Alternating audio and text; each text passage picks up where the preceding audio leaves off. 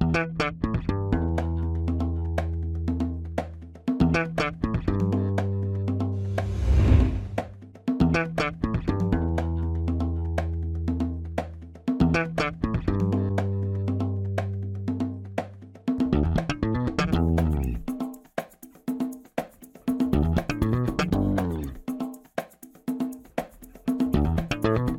Este é o Tapa da Mão Invisível, podcast destinado àqueles que querem ouvir ideias que abalam sociedades e não são ditas na mídia tradicional. Bem-vindo, Paulo Fux. Fala, Júlio, tudo certo? Tudo certo. E bem-vindo, Thiago Bertelli. Fala, Júlio. Tudo belezinha? Tudo belezinha. Estamos nós aqui de novo, o time do Tapa da Mão Invisível, os três que compõem o time. Hoje é Prata da Casa para falar sobre um livro, né? O último episódio de livro deu deu o que falar, o pessoal gostou bastante. Todos os episódios de livro as pessoas estão gostando bastante, então vamos lá. O pessoal quer que a gente leia, vamos ler então, né? Para a gente falar do Lhosa, vamos falar depois dos nossos avisos, né? Exatamente. Vamos. Então vamos para os nossos avisos únicos iniciais.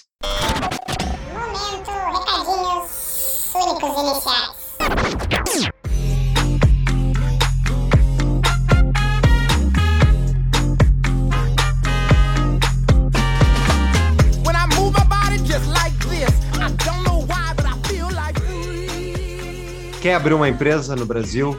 Quer construir um negócio? Quer deixar de ser CLT?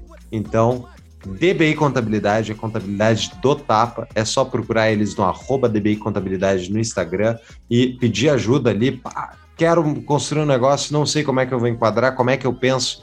A DBI está aí para ajudar vocês. E para quem é ouvinte do Tapa, é só falar Tapa para eles, que eles vão dar quatro meses de honorários gratuitos, né, Júlio? E mais abertura da empresa, também de grátis.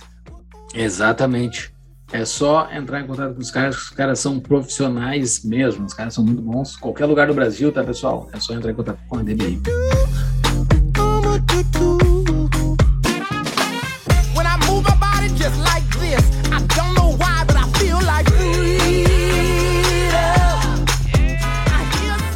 Fora isso. Que episódio, que episódio long, longuíssimo, como vocês podem ver, e por isso que a gente vai falar bem pouco agora, para você, vocês focarem no conteúdo.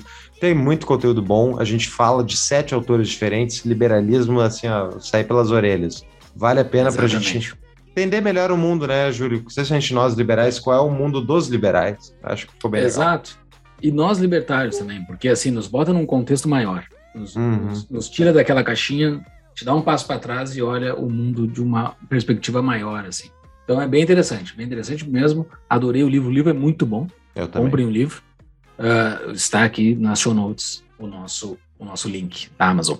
Porque comprando pelo nosso linkzinho da Amazon, a gente ganha um rebatezinho lá na Amazon. Então compre aqui o livro no nosso link e depois escute o episódio, ou escute o episódio, depois leia o livro, que achar melhor, porque tem muito conteúdo que não está no episódio. Exatamente. E para quem quiser comprar aí um dos produtinhos do Tapa, tem a nossa lojinha, a viesbr.com, a loja nossa parceira, que tem a camiseta, caneca do Tapa. E se comprar um deles, use o código TAPA para ganhar 5% de desconto e nos marca lá no Instagram quando publicar. Eu comprei a camisetinha do Tapa ou a caneca do Tapa, né? Exatamente, é, que- mostra lá, eu tenho a camiseta do Tapa, eu tenho. E daí a gente republica.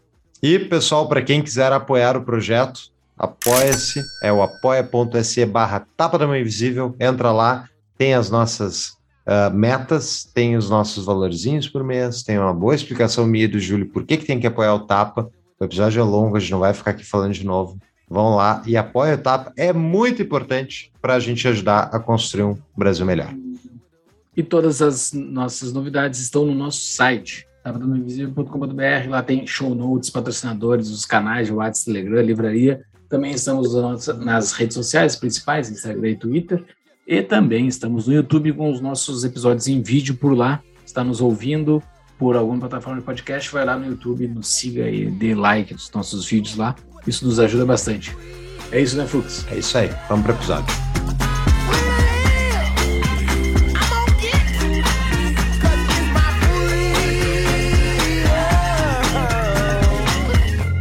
Antes de apresentar o Lhosa, vamos apresentar três pessoas mais importantes, que somos nós três aqui. Deixa eu apresentar a gente. Lhosa não é nada perto da gente. Primeiramente, apresentar aqui o meu amigo, à minha direita ou à minha esquerda, não sei como que vocês estão vendo aí. Paulo Fux, fundador e apresentador do Taba da Mãe Invisível, formou-se em 2009 pela Faculdade de Economia da PUC, tem MBA em Marketing e Comunicação pela ESPM, foi diretor de formação, vice-presidente e membro do Conselho Deliberativo do Instituto de Estudos Empresariais. Empreendedor desde 2011, Fux é sócio da Proteus Associados, consultoria empresarial. Do meu outro lado, Tiago Bertelli, produtor e editor do Taba da Mãe Invisível, é estudante de Ciências Econômicas pela FADERGS, foi diretor de eventos do Instituto Atlantis em 2017, trabalhou no IEE e no Instituto Liberdade, atualmente trabalha na equipe de comunicação do vereador Felipe Camozato, em Porto Alegre, é produtor, editor e palpiteiro do Tapa da Mãe Invisível.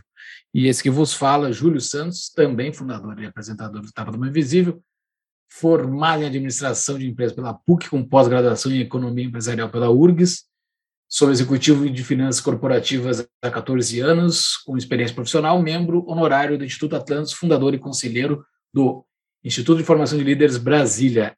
Estes somos nós, estamos aqui para falar sobre o Lhosa. Querem, querem, eu não vou ler o currículo do Lhosa aqui, porque o cara fez coisa demais, assim, Uhum. mas querem, o que querem falar sobre ele? Acho que a primeira coisa é o cara é Nobel, né? O cara é Nobel de literatura. Não é pouca coisa, né? Latrino-americano, que é o, o cara. São poucos, eu acho, né? Acho que deve ser poucos, ou talvez ele seja o único. Na Argentina, se não me engano. Eu não lembro de Ah, tem o cabeça. Gabriel, ou tem o Gabriel Garcia Marques. Isso. É. Além disso, o cara escreve demais, né? O cara produziu bastante coisa, né? E foi candidato a presidente da, do Peru nos anos 90. Inclusive. Sério que ele foi candidato a presidente? Tu não sabia? Não sabia disso, velho. Não te contaram? inclusive, inclusive, ele teve um. Ele era. Ele perdeu para o Fujimori pai, ah, que saiu meio que do nada e tal. E Fujimori é direitista, né? isso, e quadrilheiro, no caso, né? E Até o- onde eu sei, extrem- extrema direita. É, eu não sei, eu sei que ele gosta de dinheiro e foi preso, inclusive, e tal. Ele tem, o Fujimori tem ascendência japonesa. E na última eleição agora, que teve no Peru esse ano, em 2021, foi eleito um, um comunista, né, pro, pro poder. E a candidata que estava concorrendo contra o, o comunista era a filha do Fujimori. E o próprio Vargas Llosa apoiou tipo, apoio não, ele declarou o voto e, e que deve- os peruanos deveriam votar nessa, nessa moça, que ele também não gosta, não gosta nem um pouco, mas simplesmente porque o outro é uma ameaça até à própria instituição democrática do Peru.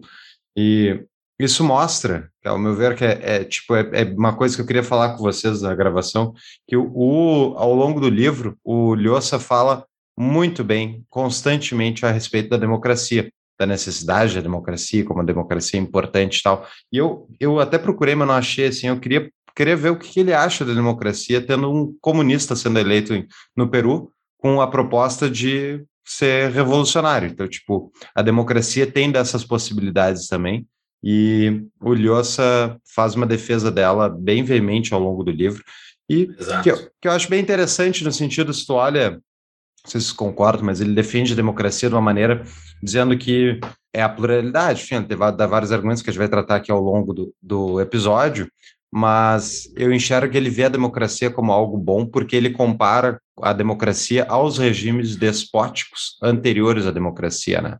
Mas em nenhum momento do livro o Lhosa ah, dá nenhuma atenção ao anarcapitalismo, à ideia de que as pessoas são donas dela mesma e tipo de que a democracia pode atacar o direito individual. Então, enfim, o que vocês acham? É, ele defende, ele tá, ele defende a, a democracia, como, como tu falou no decorrer do livro, assim, ele não critica, embora tenha algum dos autores que, que, ele, que ele aborda durante o livro que critiquem a democracia, tem um deles, pelo menos, que eu, que eu sinalizei bem, assim, mas eu acho que ele não vai criticar porque ele está dentro do jogo, ele, ele acredita nisso, assim, então, tanto é esse teu, esse, esse teu exemplo aí mostra que ele acredita na democracia, que entre, entre um, uma direitista e um esquerdista, ele falou, votem na direitista. Então, o cara que acredita, pelo menos ele está sendo fiel ao que ele defende, pelo menos o que ele tá, escreveu no livro, ao meu ver. A dica desse livro, ele tá, ele estava na minha lista há muito tempo. Eu não tinha lido, eu li por causa do episódio. Ele estava na minha lista há muito tempo. Todo mundo do meio liberal indica esse livro. né?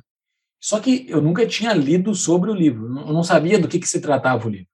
E o livro se trata de uma sequência de biografias. Assim, Para mim é isso, uma sequência de biografias escrita por ele de sete autores de pensamento liberal. Eu não sabia que era isso, eu pensei que tinha uma tese dele em torno do, do termo chamado da tribo. Entendeu? Uhum. Mas não, ele, ele tem uma. Ele pega sete autores que são importantes no- na formação dele como um, como um liberal, que ele se diz um liberal, e isso é interessante, porque eu adorei, eu adorei esse formato, eu, eu achei muito legal. Eu, dos autores que ele cita, eu, eu li três, então eu não sei se. Eu li parte, né? não sei sobre os caras, mas eu li três. Mas do que eu vi, ele foi bastante honesto com o que eu li lá quando eu fui na fonte, entendeu? Então, Uhum. eu achei bem legal, assim, ele fez umas abordagens muito boas, assim. Vamos falar quem são os autores, que são sete, então. Ele começa o livro com o Adam Smith, depois ele fala, e em todos os autores ele faz o mesmo modelo, né? Ele apresenta um pouco da história da pessoa e depois ele entra nas principais obras, faz comentários, inclusive aponta onde ele acha que tem incongruências. E, e é- os autores são o Adam Smith, que e eu vou botar aqui a data, né, de Bom, acho que quando a gente entrar no autor, a gente fala o contexto que o cara estava, que ano e tal estava vivo. Mas ele fala do Adam Smith, o José Ortega y Gasset, uh, Friedrich August von Hayek, Sir Karl Popper, Raimundo Aron, Sir Isaiah Berlin e Jean-François François Revel, que é um outro francês. Exato. Ele apresenta numa ordem cronológica, assim, né? Uhum. São todos numa ordem cronológica, vários são, quase todos são contemporâneos, tirando tirando o Adam Smith, o resto são todos contemporâneos, quase, assim, viveram numa mesma época, em, algum- momento da vida. Mas é, é interessante que ele pega de cenários diferentes, de sociedades diferentes, né? Ele não repetiu sociedades. Isso foi uma observação que eu fiz, assim. Hum. Ele pegou de sociedades distintas e ele não pegou americano, que é uma que é uma coisa que, sei lá, para falar de liberalismo, não falar dos Estados Unidos é meio estranho, mas ele não pegou nenhum americano. Ele, ele repetiu, sim, ele repetiu com o Aron e o Revel. São dois franceses. Ah, é, de fato. de mas, fato, mas são complementares. Não, os autores são muito interessantes. Assim, uma coisa que, é, que para mim ficou muito cristalina depois de ler o livro é o como, ah, como o liberalismo é plural, como o liberalismo tem várias matizes, né? E como dá vontade de estudar mais. Eu É. não sei se vocês ficaram com a mesma, tipo, depois de ler esse Essa- livro, Uhum. eu Essa é a anotei- grande lição. Essa é a Uhum. minha grande lição desse livro, que é como eu sou burro demais, assim. É a mesma coisa. impressionante. Porque é isso, e assim, eu não tô, eu não tô vendo isso como uma coisa ruim, eu vejo isso como uma coisa boa, assim, eu vejo que eu não sei, é, sabe? O tu saber que não sabe é o, é o primeiro passo para qualquer coisa, né? Então, eu vejo que eu não sei, assim, de liberalismo. Tipo, dos sete autores, eu conheço quatro, né? Li Uhum. três, conheço quatro, e três eu nunca ouvi falar. Como assim, sabe? E daí, tipo, a gente tá estudando liberalismo, a gente fala de liberalismo, e tem três caras que eu nunca ouvi falar que são importantíssimos, assim. Porque ele faz uma defesa muito boa, por que, que o cara é importante, né? No decorrer do, do que ele cita ali. Muito interessante. E, tem- e ele não concorda muito com os caras, assim. Não concorda 100%, né? Ele, ele critica os caras em algumas coisas, assim. Ele diz por que, o cara foi importante na vida dele, no- na formação pró-liberdade.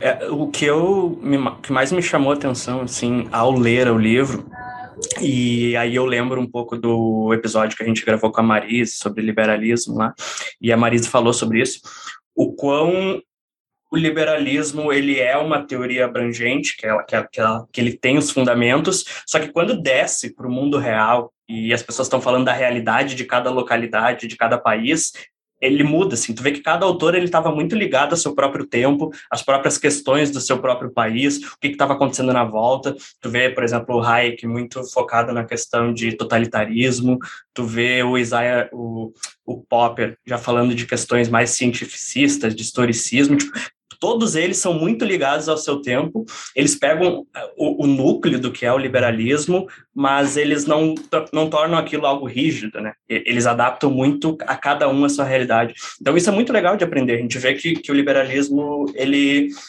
ele realmente essa coisa tão rica, tão rica que ele vai se moldando e se modificando conforme a realidade de cada pessoa. Bem legal isso. Então, o, o interessante porquê do, do nome do livro, né, chamado da tribo, que eu acho é, é na, na tese toda do, do Lhosa, que ele vai citando os autores ao longo do livro para reforçar a tese, né, é de que o ser humano está sempre entre a, a dificuldade da escolha individual, da liberdade individual e a responsabilidade que vem com essa escolha, versus a delegação da escolha para um líder, para alguém que um caudilho, para o líder da tribo, para alguém que vai mandar e vai decidir por ti, e que isso é mais fácil para, aquela, para aquele ser humano, embora não necessariamente seja melhor para ele. E que muitas vezes é tipo o, o instinto anticivilizatório para ele é justamente isso, de que as pessoas abnegam de tomar decisões e passam elas em diante para algum líder. E olha, ainda mais vendo depois dessa da, da depois não, né? Durante essa pandemia, eu vejo Cara, tipo, isso ficou muito claro para mim. Acho que essa tese dele não, não tem meio. Tipo, eu não, eu não eu acho corretíssimo, assim, de que realmente tem uma boa parcela da população que não quer tomar nenhuma decisão em respeito da política, não quer se envolver. Não... E eu super entendo, cada um quer tocar sua vida. Porém, né, ao fazer isso, ao delegar a responsabilidade das escolhas para outra pessoa, eles acabam fazendo que essa pessoa tenha mais poder e tome decisões por elas que muitas vezes não vão ser as melhores decisões, né? Então, tipo, a ideia de ser uh, da civilização é a gente lutar contra o chamado da tribo, é a gente buscar uh, não necessariamente a racionalidade, mas buscar a responsabilidade individual, né? E eu achei isso muito legal, assim, do livro. Eu acho que ficou bem explicado depois dessa, enfim, da jornada do livro. O que, vocês acham? Exato. Não, uh, excelente. Só uma coisa antes de mergulhar no livro, também eu gostaria de fazer um agradecimento público aqui, uma dica que eu recebi de um entrevistado nosso, que é o Felipe Hermes. Ele deu uma dica num grupo de WhatsApp que eu estou com ele esses tempos, sobre ouvir livro pela Alexa. Então, assim, quem tá, quem tem, quem gosta, quem quer experimentar ouvir um livro, esse foi o primeiro livro que eu ouvi por inteiro. E é muito bom. Tu baixa ele no Kindle e baixa o, o arquivo, baixa o app da Alexa, bota para rodar e tu vai ouvindo e ele vai acompanhando lá no, lá no aplicativo onde está o livro do Kindle. Ele só, digamos, tu escuta alguma coisa e tu quer fazer uma nota, tu vai lá e tá exatamente no trecho que ela tá lendo para ti. A voz dela não é muito boa, mas uh, é excelente, assim, para quem quer fazer alguma coisa enquanto, enquanto lê, funciona demais. Uh, e nas notas que eu tive aqui desse, desse primeiro capítulo, uh, ouvindo a, a, a voz linda da Alexa, que tem um ali atrás do, do Thiago nesse exato momento. Eu ia falar exatamente isso, a minha é. Alexa ali atrás. A tua Alexa tá ali? Ó, Mas eu falei o nome ter, dela, né? já acendeu a luzinha. É, já, tá toda ouriçada. Mas tu não precisa ter a Alexa, não precisa ter o Echo Dot, né? Tu pode ser, só baixar o, o arquivo, o, o app no teu celular. Uh, mas sobre o que o Fux falou nesse primeiro capítulo, onde ele, ele descreve a tese dele do chamado da tribo, ele, ele cita que o liberalismo também gerou a doença infantil do sectarismo encarnado em economistas que se enfeitiçaram pelo livre mercado como uma panaceia capaz de resolver tudo. E daí ele cita, inclusive, o Adam Smith, depois ali, que em certas circunstâncias tolerava, até mesmo mantido temporariamente alguns privilégios, subsídios e controles. O uhum. Adam Smith errar isso na época dele, eu admito. Mas o Lhosa errar isso, morando no Peru, na América Latina, enquanto eu estou vivendo e respirando no mundo, e o cara tem um cérebro melhor que o meu e ele não consegue ver que isso que ele escreveu não faz sentido. Eu acho, eu acho umas resbaladas, assim, que é meio, putz, cara. Por que, que não faz sentido? Ah, é, isso a gente tem que falar. Por que, que não faz sentido? Manter alguns privilégios temporariamente porque, o, porque o, o livre mercado ele não produz uh, ele não produz essa panaceia que ele diz aqui. Por, então, como ele não produz, a gente precisa do Estado para de vez em quando gerar alguns subsídios e privilégios e controles para segurar esses ímpetos, né? Mas esses esses esses controles uh, e, e, e, privilégios temporários não são temporários. No momento que o Estado bota, eles vão ser para sempre. Não vai conseguir tirar mais aquilo ali. Então, assim, tu tá gerando uma, tu tá pensando que o Estado vai gerar um, uma solução de um problema que talvez, eu não estou dizendo que o livre mercado aqui é 100% bonitão, talvez tenha problemas dentro do livre mercado, mas essas soluções do livre mercado não são pelo Estado, porque o Estado vai dizer que vai resolver o negócio temporariamente, mas ele não vai. Isso a gente tem provas uh, uh, te, uh, práticas que isso o Estado se meteu em várias coisas da nossa vida e ele não saiu mais. E teoricamente se tem incentivos para que ele não saia. Isso isso está na tese também. É óbvio que ele se meter numa coisa, ele tem um poder, uh, ele tem a coerção o, o monopólio da coerção dentro da onde ele atua, no momento que ele pegar algum poder, ele não vai sair mais. Então, uh, para mim, não faz sentido por causa disso. Fux? Não, fala, Thiago, tu quer falar? Eu entendo isso mais como um pouco de pragmatismo mesmo. Eu concordo que o, que o, que o autor ele se demonstra muito aberto a vários tipos de intervenção do Estado. Não vários, assim, mas uh, muito mais do que a Não é gente, vários. muito é mais do que uh, muitos liberais que a gente conhece. Mas eu vejo isso talvez como um pragmatismo dele. Tanto é que durante o livro ele vai falando de cada um dos autores e ele vai mostrando como esses outros autores também pensavam assim. Então, por exemplo, a gente quando lê um Mises, um Hayek e, e vê eles praticamente defendendo, quase defendendo a extinção do Estado, a gente toma um susto, muitas vezes, de ver outros liberais que não são tão extremos nesse sentido. Então, eu acho que, cara, tá dentro da tradição liberal defender algumas coisas do Estado e ter esse pragmatismo e não ser tão dogmático. É, e, e é, Fux, só mais uma coisa aqui. Dentro do meio que ele tá, né, entre dos prêmios Nobel, eu não sei qual é o plural de Nobel, Nobels, dentro dos prêmios Nobel que existem no mundo, uh, ele tá muito mais avançado. Então, assim, isso aqui não é um, um, um deslize frente à média do mundo que ele está envolvido. Uhum. Porém, dentro da lógica, do bom senso, para mim, está muito longe. É. E, e, assim, ó, eu acho, eu acho que é, antes do. Desculpa, Fux, Não, vai lá, lá. Ah, eu acho que é interessante de falar como ele se torna um liberal, que é inclusive nesse capítulo que a gente está, a gente dá uma pulada nisso, que ele conta que durante a infância dele ele viveu numa ditadura lá no Peru. Então ele conta que desde novo ele sempre teve um, um, um ódio, digamos assim, de ditadores. E ele se aproximou muito da esquerda e viveu eh, junto com a esquerda, estudou autores marxistas e outros durante boa parte da vida dele. Acreditava que aquilo lá realmente era a solução dos problemas. Uh, via Cuba, por exemplo, como algo muito bom. Até que em algum momento da vida dele ele começou a ver problemas nisso tudo. Ele, ele cita três, três pontos, digamos assim. Primeiro, em Cuba, teve um, um secretário lá que era conhecido dele, amigo, alguém que ele gostava muito, e o cara começou a sofrer per perseguição do governo e ele se colocou contrário a isso. Ele e outros uh, autores, uh, uh, amigos socialistas dele, inclusive o Sartre, e ele cita também a Simone Beauvoir, né? e outros.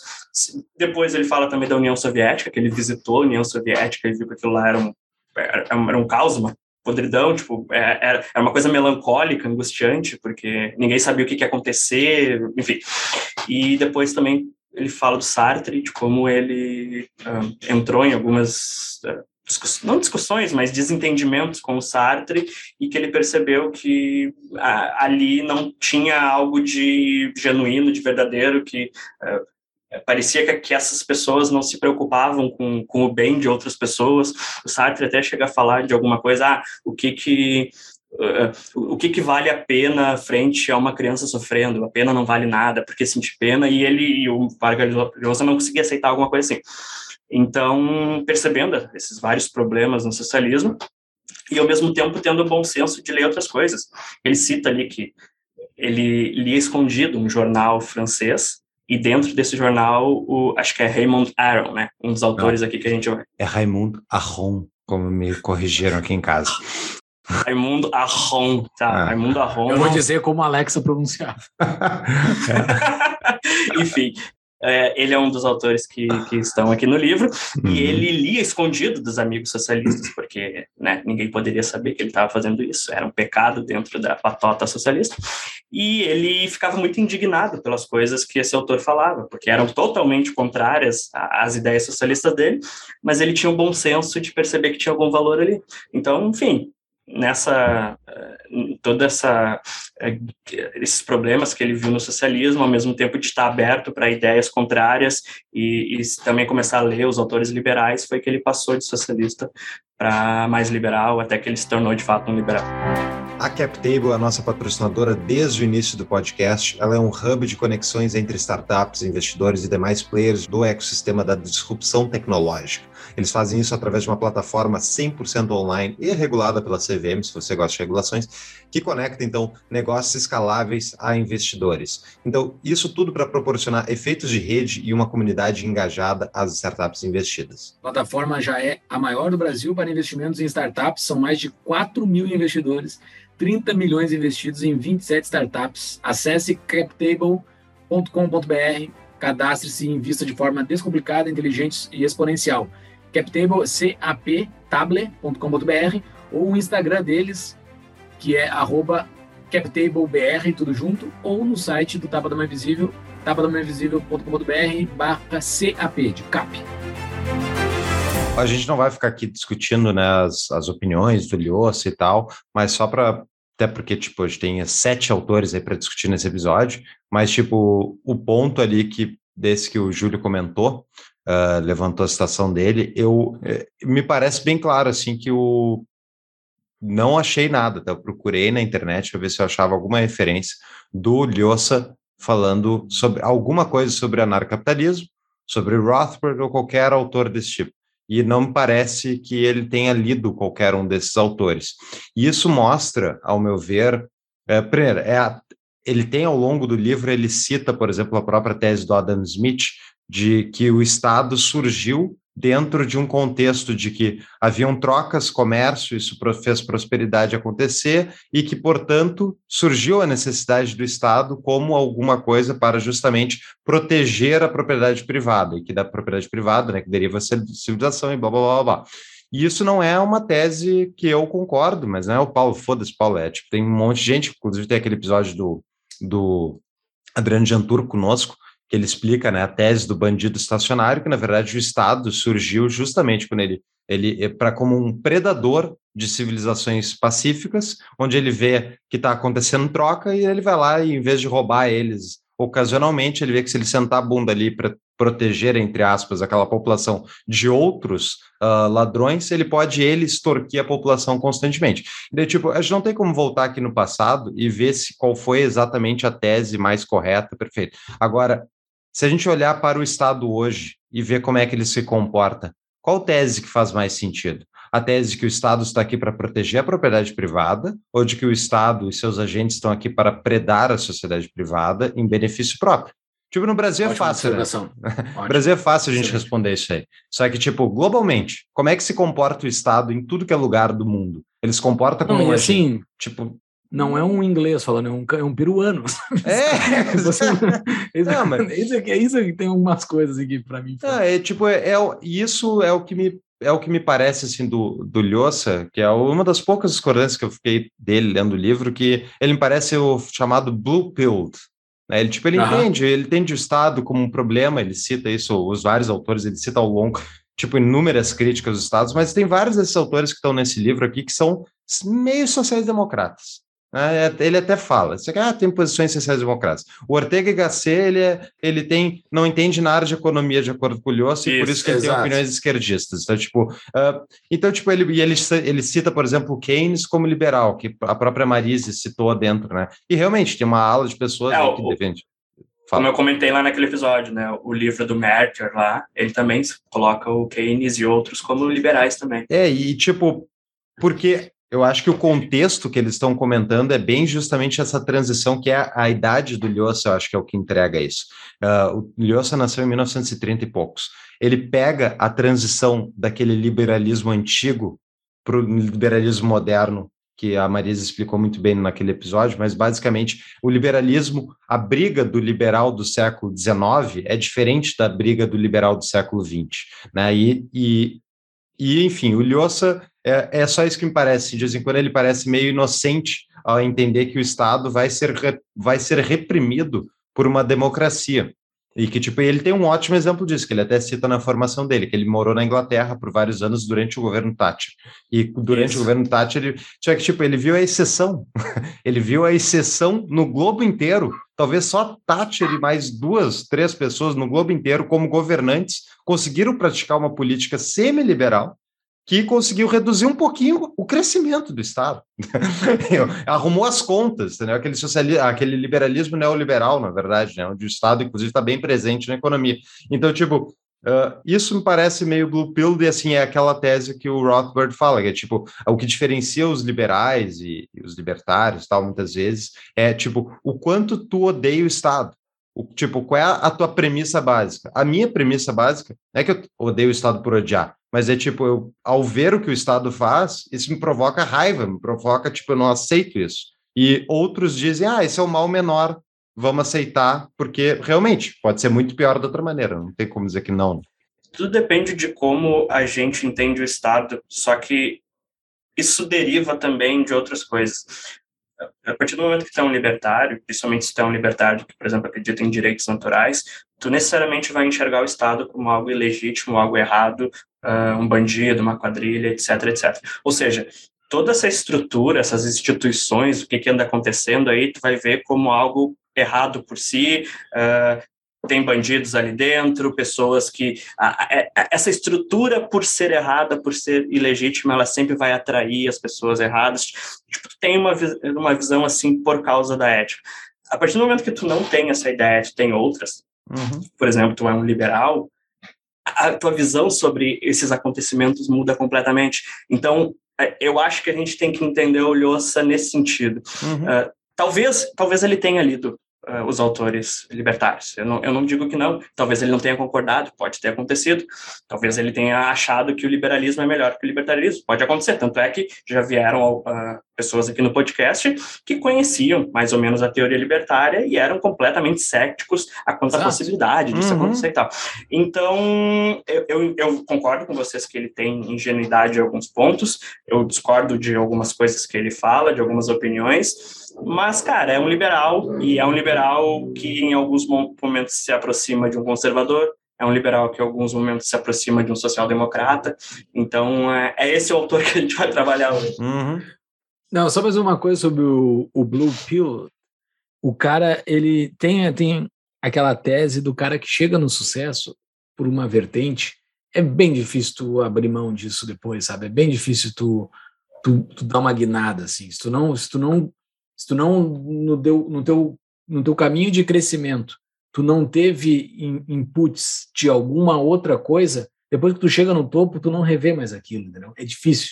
É difícil estudar, ah, porra, não, eu tenho que rever esse, esse meu pensamento. Então ele chegou lá em cima uhum. com esse pensamento e, e, provavelmente ele, ele tá lá em cima, ele é um cara de sucesso há muito tempo e o, anar, o anarcocapitalismo provavelmente nem tinha passado pela mão dele ainda. Então é difícil o cara rever, entendeu? O, o próximo Lhosa, daqui a 20 anos, sei lá, esse cara provavelmente já vai ter visto o anarcocapitalismo em algum momento da subida dele.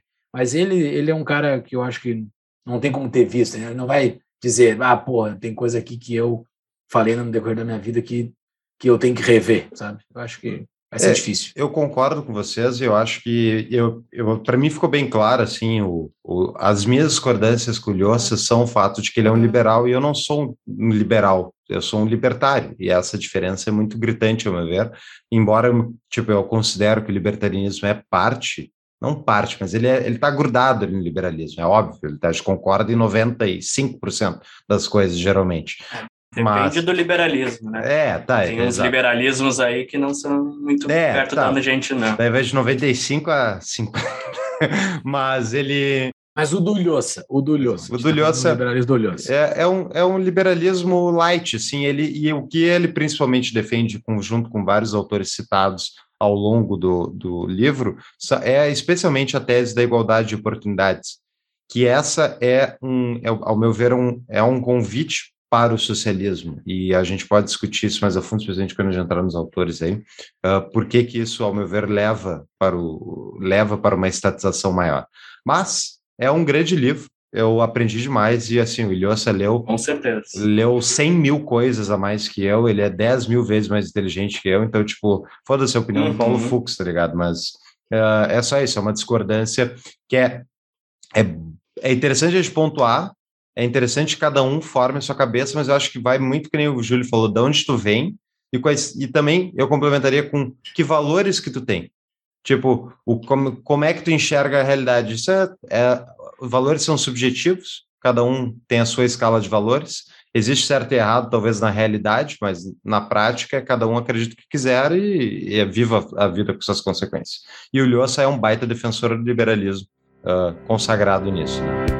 Se você nos ouve, você sabe o quanto os governos são incentivados a inflacionar as moedas dos seus países. Sabendo disso, se você quiser manter seu poder de compra ao longo dos próximos anos, uma alternativa é comprar Bitcoin, né, Fux? Exatamente. E a forma mais fácil e rápida de fazer isso é através da BIPA. Diferente das corretoras, na BIPA você se cadastra em minutos e consegue comprar quantias a partir de um real por dia, se você quiser. Só entrar no aplicativo deles lá e cadastrar a compra. Né? Tem que tu transfere o dinheiro para a conta digital que tu abre junto a eles e manda todo dia ele debitar um realzinho ou 100 mil reais, né? Vai quanto dinheiro tu tem, a gente não sabe. O ponto é, compre um pouco de Bitcoin e liberte-se um pouco do sistema fiat, esse sistema horroroso de moedas fiduciárias que nos empobrece. Conheça a BIP. Isso é via tapadamainvisível.com.br barra BIPA, ou você pode ir direto na Apple Store ou na Google Play Store lá e baixar o aplicativo da BIPA.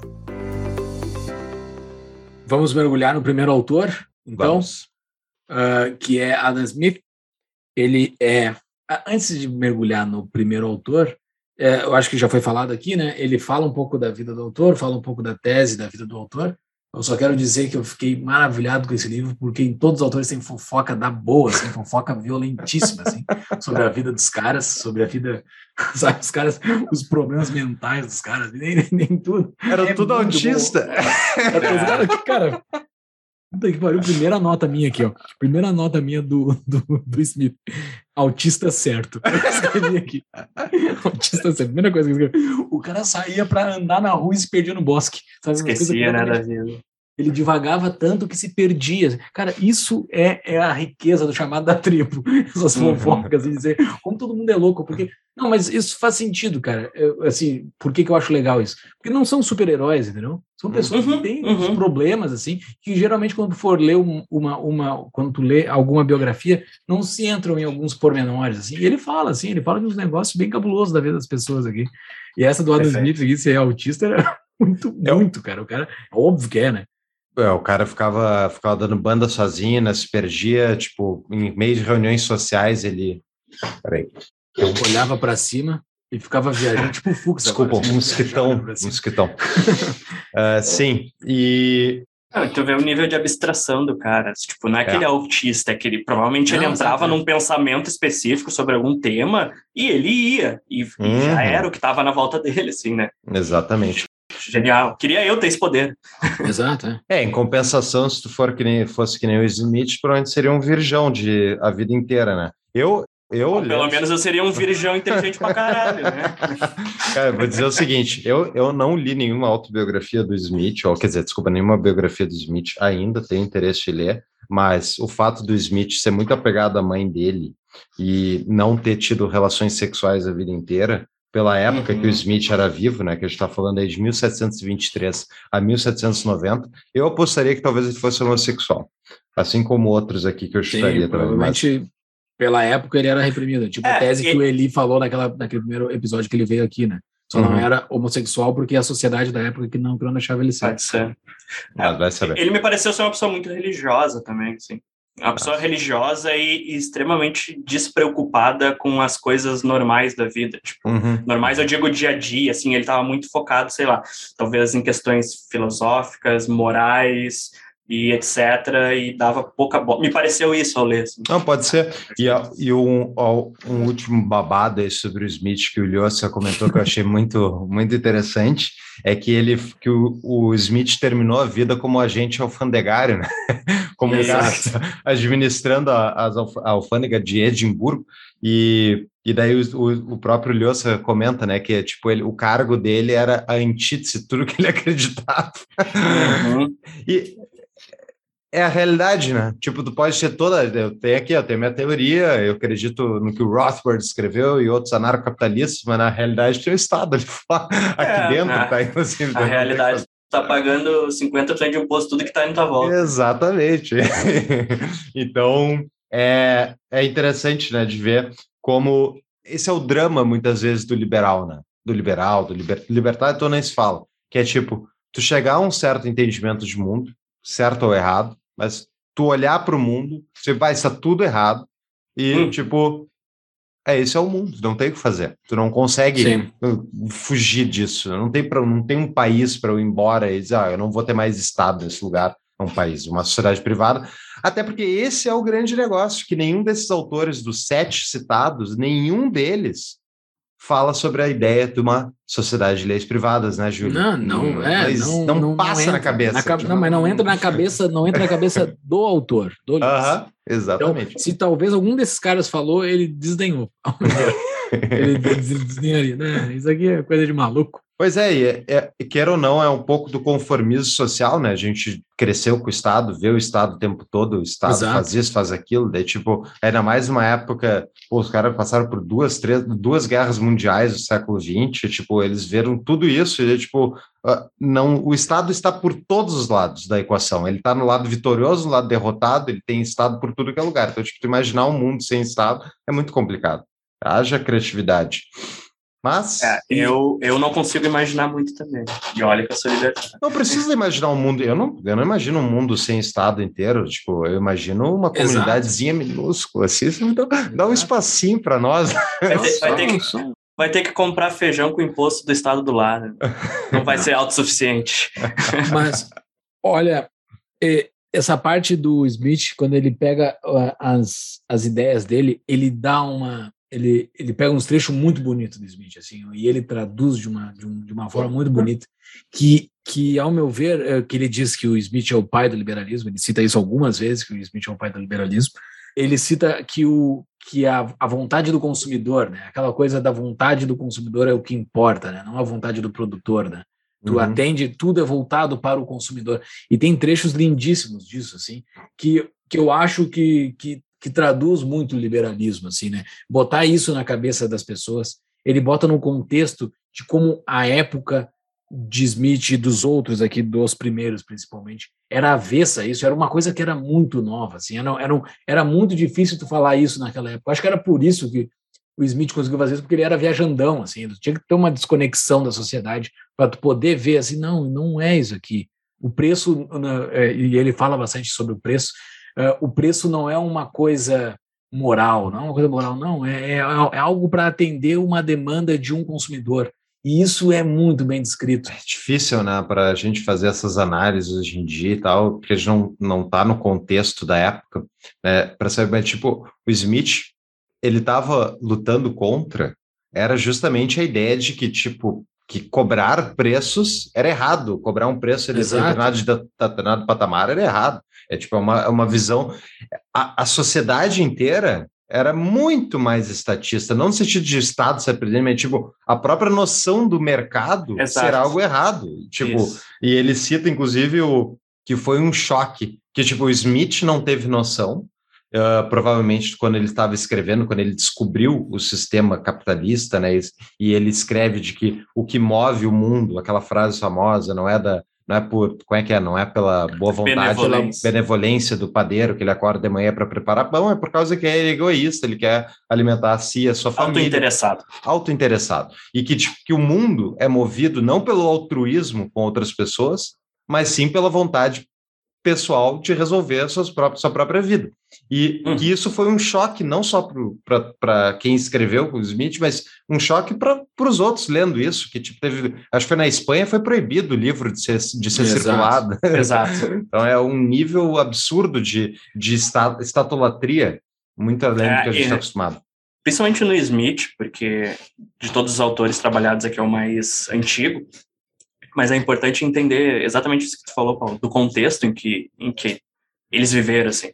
Ah, o Smith estava percebendo todas essas coisas, porque, assim, eh, fica muito claro ao ler o livro que ele foi um cara único. Ele tratou de temas que ninguém estava tratando. Ele estava sendo ali antinacionalista, ele estava falando da importância de comércio internacional, ele estava falando de economia, de filosofia moral, ele estava falando de tanto tema que absolutamente ninguém tinha tratado até agora, que ele foi um cara espetacular.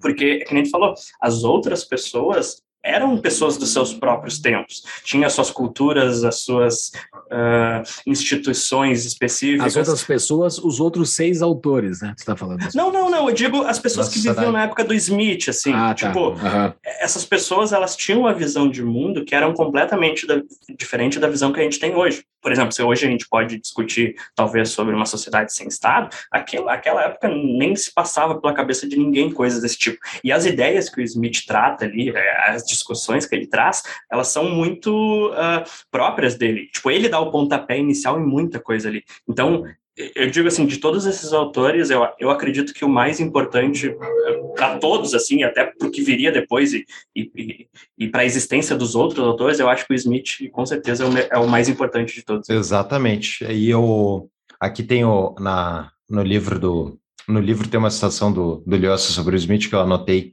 né, que é o sistema que o Adam Smith descreve não é criado, e sim espontâneo, resultou das, de necessidades práticas que começaram com a troca dos povos primitivos e prosseguiram com as formas mais elaboradas de comércio, depois do surgimento da, da propriedade privada, das leis tribunais, ou seja, do Estado, de novo, né, a teoria do Estado vindo depois do comércio, e, sobretudo, da divisão do trabalho que multiplicou a produtividade. Uh, é basicamente uma ordem espontânea que o Smith está de, tá descrevendo, né? E que depois o Hayek veio e escreveu de forma mais magistral, mais completa ainda, sobre, tipo, não só a ordem espontânea do comércio, mas também a ordem espontânea das instituições humanas, né? Mas vai entrar em Olha, Hayek Tem, depois. Olha, uma frase que eu marquei aqui foi uma das que mais me chamaram a atenção no livro todo. Uh, é a primeira vez na história que alguém afirma que a sociedade poderia ter um movimento próprio. Ou seja, até aquele momento ninguém tinha nem pensado sobre ordem espontânea, sobre não ter alguém dirigindo, e o Smith foi o primeiro cara que começou a falar sobre esse assunto. Tipo, olha a importância desse cara. Hoje a gente fala de eh, economia livre, não planificada, tipo, tudo começa ali nesse cara. É sensacional. Exato. Ah, e tem um trecho também que ele que o Lhosa cita um, um capítulo do livro do Smith que é ah, que o Smith tinha uma, uma desconfiança em relação ao Estado como inimigo potencial do cidadão trabalhador e cumpridor das leis. Cara, isso é um insight, cara, como é que tu consegue ter esse insight lá na lá na 1700 e pico, sabe? É, Uhum. é muito bacana isso, velho. É muito Uhum. bacana. O, o que esse cara conseguiu construir para pavimentar, assim, ele fez uma base para se construir as outras coisas em cima, né? Precisou É, dele. Va- Vale Sem ele, a aqui, história seria outra, né? para vocês verem o quão importante é o Smith, tipo, o, o nome do nosso podcast sai dele. Foi ele o primeiro cara a falar sobre mão invisível, né? Isso, para muitos leitores de A Riqueza das Nações, foi desconcertante descobrir que o motor do progresso não é o altruísmo nem a caridade, mas antes o egoísmo. É, ele falando aqui sobre a mão invisível, e depois Uhum. o Lhosa fala isso aqui. Outra coisa que o Smith comenta, ele pega dois livros né, do Smith para citar. Um deles é esse do, obviamente, é, é o Riqueza das A Nações. Riqueza das Nações, obrigado. O outro é a Teoria dos Sentimentos Morais. E essa eu queria ver de vocês aí, que vocês já falaram algumas vezes que o que move o mundo é o ódio, uma coisa assim, que o Smith tem a tese contrária, né? Ele, o, Smith, o Smith acreditava que decência se impõe sobre a indecência e por isso que a sociedade é possível. E agora? Vamos discordar do velho Smith? Cara, é, geralmente é uma piada, né? O meu ódio. Mas lá, quando a gente for ah, lá na frente falar sobre o ouriço e a raposa, a gente pode responder isso aí. Tá bom, beleza. Lá no se ouriço e a esquivou, raposa, se esquivou. tem- Eu acho que tem essa resposta. Eu acho que tem essa resposta lá no ouriço da raposa. E tu, Thiago? Cara, é isso aí, eu vou discordar do Smith agora. Não, tem coisa para discordar dele, né? Mas assim, as coisas para se concordar, não dá para tu pegar o que se discorda dele. Né?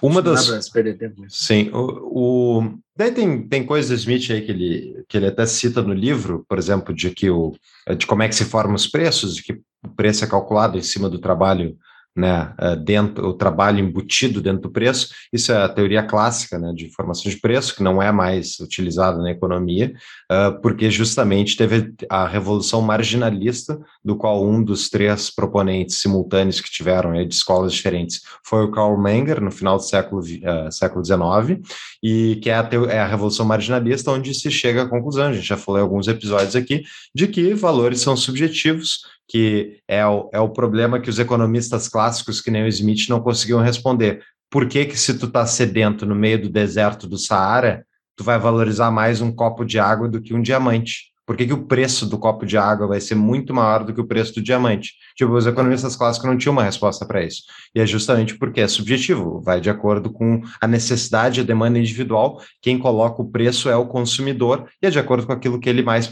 tem maior preferência, né? Que ele dá mais valor e é por É. isso. É, na margem. É na margem, exatamente. Muito E bem. o- Mas o coitado do Smith ia chegar nisso sozinho também, né? Porque ele estava sozinho, estava produzindo tudo sozinho, né? Como é que ele tinha, ia chegar em todas as Eu não, respostas? eu não, Claro, sei não, tanto não, sobre sim, ser ele tava sozinho sobre- assim. Não, Tá. ele estava sobre ombros de gigantes, né? Porque o cara lia demais, ele tá- tinha bibliotecas e tudo mais. Não E o, era- e o melhor tava- amigo dele era o. pô, Qual é Era o filme. É, Hume. Hume, David Hume, né? Não, Não, Sozinho, tá, mas, mas foi, olha, é, uma muito boa parte do. Muito bom o capítulo sobre o Smith. Ah, o Smith cita tanta coisa, sobre, ele fala sobre crédito, ele fala sobre o escambo que Uhum. gera dinheiro e como o dinheiro é manipulado pelos estados para gerar inflação, para pagar as contas do rei, bababá. Tudo na história se repete, se recicla, é sempre a mesma coisa. Ah, o principal, talvez, que, o- que, que o Smith tenha principal não, mas uma das principais coisas que o Smith contribuiu foi a questão da divisão do trabalho, né, a acumulação do capital.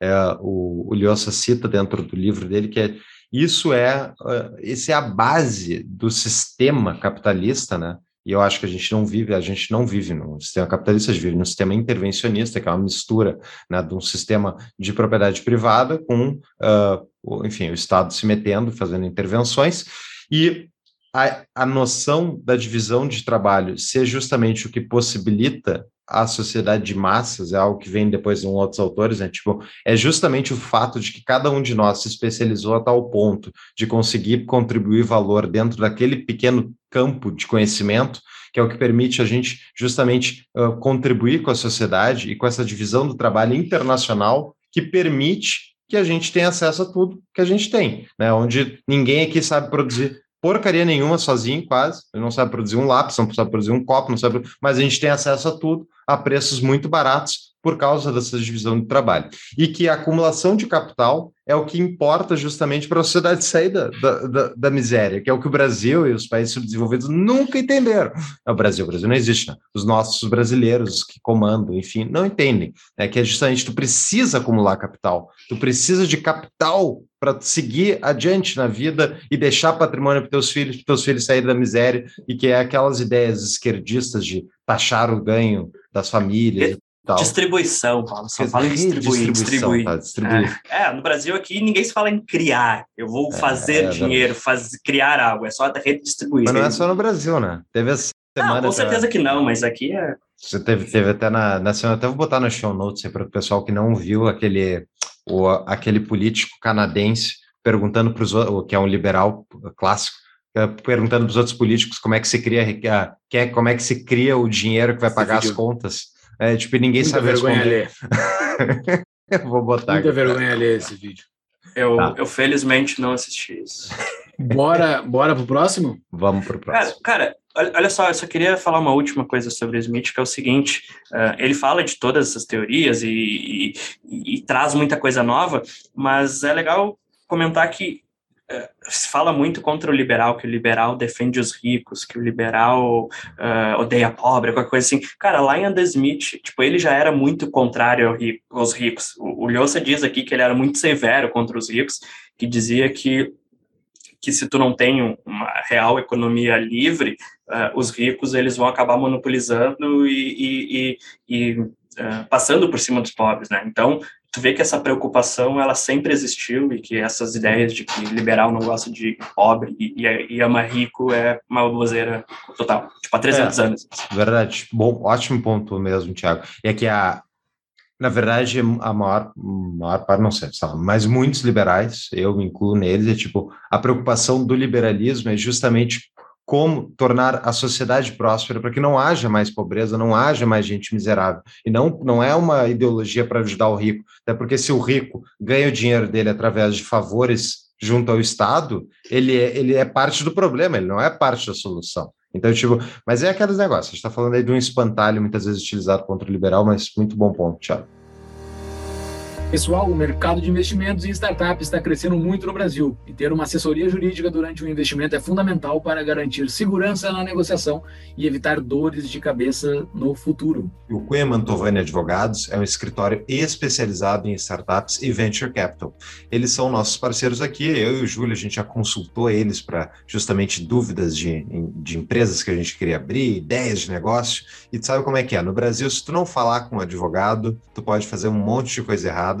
E a gente tem a sorte de ter como patrocinadores aí um escritório que é especializado em ajudar justamente startups e venture capital. Então, para vocês conhecerem mais, procurem eles no cunha.mantovani no Instagram e saiba mais como é que eles podem te ajudar. Ou acesse o site do Tapa da Mão Invisível, tapadamãoinvisível.com.br barra CMA, de Cunha Mantovani Advogados. José Ortega e Ga- Gasset vivo entre 1883 e 1955. Vai lá, Júlio. Exatamente, famoso, né, pela, pelo livro A Rebelião das Massas, né? Ah, isso, isso, isso é uma outra, isso é uma outra coisa que tem na estrutura que o Lhosa fez. Ele cria subcapítulos dentro de cada autor para para as obras dos autores. Então, assim, tem boas definições de cada obra ali dentro. Ah, As duas do Smith tem, a- tem subcapítulos específicos para as duas principais obras dele, né, que é a Riqueza das Nações e o Tratado do Sentimento Teoria dos Sentimentos Morais. Teoria dos Sentimentos Morais, que está na minha lista eterna, que eu nunca Eu cheguei também. nele. É. É, e o Rebelião das Massas também está na minha lista, e o Rebelião das Massas subiu agora de prioridade, porque é uma descrição excelente desse livro, cara. Uhum. Excelente, assim. E do Garcia também, né? O Garcia tem um monte de coisa, assim, o cara, o cara tem uma vida bem. Gar- Não é o Garcia. Não é o Garcia, é o Ga- Garcia. Gasset. Garcia. É, não tem R. É Gasset. Não tem R, cara. Garcia. Gasset. É Garcia. É. Caralho. Tem um T mudo, eu imagino. É Gasset. Garcia. Caralho. Garcia é o tio não, aqui da esquina. né? O, e daí o, esse, esse, esse livro subiu na minha, na, minha, na minha prioridade agora, porque Uhum. é uma descrição excelente. Todo mundo indica esse livro, né? A Rebelião das Massas. Mas o cara teve uma vida um pouco conturbada, assim, um pouco foi voltou. O cara é espanhol, né? É, o, o espanhol que chegou a passar pela América Latina e tudo mais. Ah, então, muitas coisas aconteceram. Tava, foi na época daquela, daquela revolução da Espanha lá. Guerra Civil fran- Espanhola. É, a Guerra Civil Espanhola, os, fran- os caras do, do Franco chamavam de franquistas, né? Uhum. e, o, e os comunistas do outro lado, então ele teve alguns posicionamentos não muito claros, que meio que passou pano para os franquistas, os caras, ele foi acusado disso durante a vida, então ah, é isso, eu, eu, Eu acho que entra. vai ser, vai ser dito que o Júlio passou pano para o Bolsonaro, então eu tô no mesmo nível que essa. Esse mal eu não sou. Ah, eu acho que é um pouco de pragmatismo da parte dele também, da mesma Uhum. forma que, por exemplo, acusam o Mises de defender fascistas. né? E, na verdade, a gente sabe que não foi isso. é, né? Ele estava falando que, comparando os dois, tinha um que claramente era um pouco menos pior, mas os dois eram terríveis. Então, eu acredito que teve muito isso. E, e parte desse pragmatismo eu vejo até na defesa que o Gasset fazia da União Europeia. Hum. Porque eu estava lendo esses dias assim que a, ideia da União Europeia ela até surge para tentar parar com as guerras, porque a galera, aquela galera sempre se matou e nunca Uhum. parou com isso. Então é, é, surge um pouco com essa ideia tipo, cara, a gente precisa se unir, fazer um acordo, porque se a gente continuar assim, a gente né, não vai ter como ter uma sociedade, não vai como ter civilização. Então o Gasset ele se coloca também a favor da União Europeia. Muito antes dela, né? Isso foi antes da União Isso. Europeia ser concebida. Ele previu o meio dela. Uhum. Não, e é, é- cara, como tem países importantes que a gente não sabe nada, né? Para pra pensar, a Espanha é importantíssima para o mundo, né? Para um monte de coisa que ela já fez na história e ainda é uma grande, uma grande nação, né? A gente não sabe nada da Espanha. E daí o Gasset, ele, ele detona a Espanha. Ele fala muito mal da Espanha. E, e eu marquei aqui porque me lembra muito o meu desdém que eu tenho pelo Brasil. Assim, claro, eu não estou me colocando no patamar do Gasset, pelo amor de Deus, mas ele tem um desdém muito grande pela Espanha no decorrer da história da Espanha, assim, um monte de erro e, e mostra por que que a Espanha é uma porcaria hoje, no caso hoje, na época dele. Ele pá, pá, pá, pá, pá, porque chegou disso. E a única coisa grandiosa que a Espanha Uhum. fez foi o processo de colonização, sabe? Tirando isso, o resto foi tudo ruim, tudo é Mas- horrível. Mas essa aí, essa aí que eu anotei até, eu anotei a mesma Eu frase. anotei, tipo, é. A única coisa grandiosa, meu Deus, isso era um genocídio. É tipo, O, o imperialismo gay. É, exato. É, tipo, é bizarro, porque Mas- o Garcia fala mal do nacionalismo seguidas vezes aqui dentro, de acordo com o, o, o Lhosa, né? Mas, ao mesmo tempo, ele diz que a, a, tipo, a Espanha meio que perdeu o rumo quando ela parou de ter um projeto nacional que unificasse ela e desse vazão Exato. justamente a, tipo, a, a demanda popular e tal. E eu achei horrível essa, essa ideia de que a única coisa boa foi, foi a colonização. E a outra coisa que daí eu, foi o Lhosa que comentou, ele que tipo o Gacê já falava, era a respeito dos separatistas na Espanha, né? Ah. Tanto Mesmas notas, cara. Tu copiou de mim. Exato, é, mas é que a gente pensa muito parecido, né? É tipo, falando mal da Catalunha, do País Basco, tipo, da, dos movimentos separatistas. E daí o Ilhosa comenta que o problema desses movimentos é que eles, eles voltaram.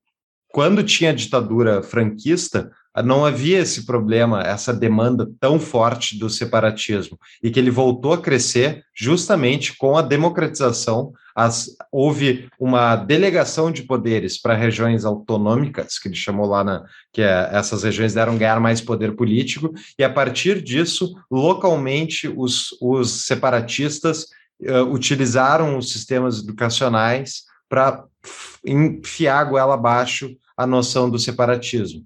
Eu não sei se isso é verdade, não, não fui estudar É, isso, e- mas é tipo, eu Exato. achei meio estranho assim, o Lhosa comentar tipo, como a ideia de dar mais poder autônomo para uma região pode ser problemático, não que não possa haver uma manipulação lá na ponta, né? Não duvido, mas tipo, Mas É, é, é tipo, é tipo separar o Rio Grande do Sul, cara. Eu tenho medo.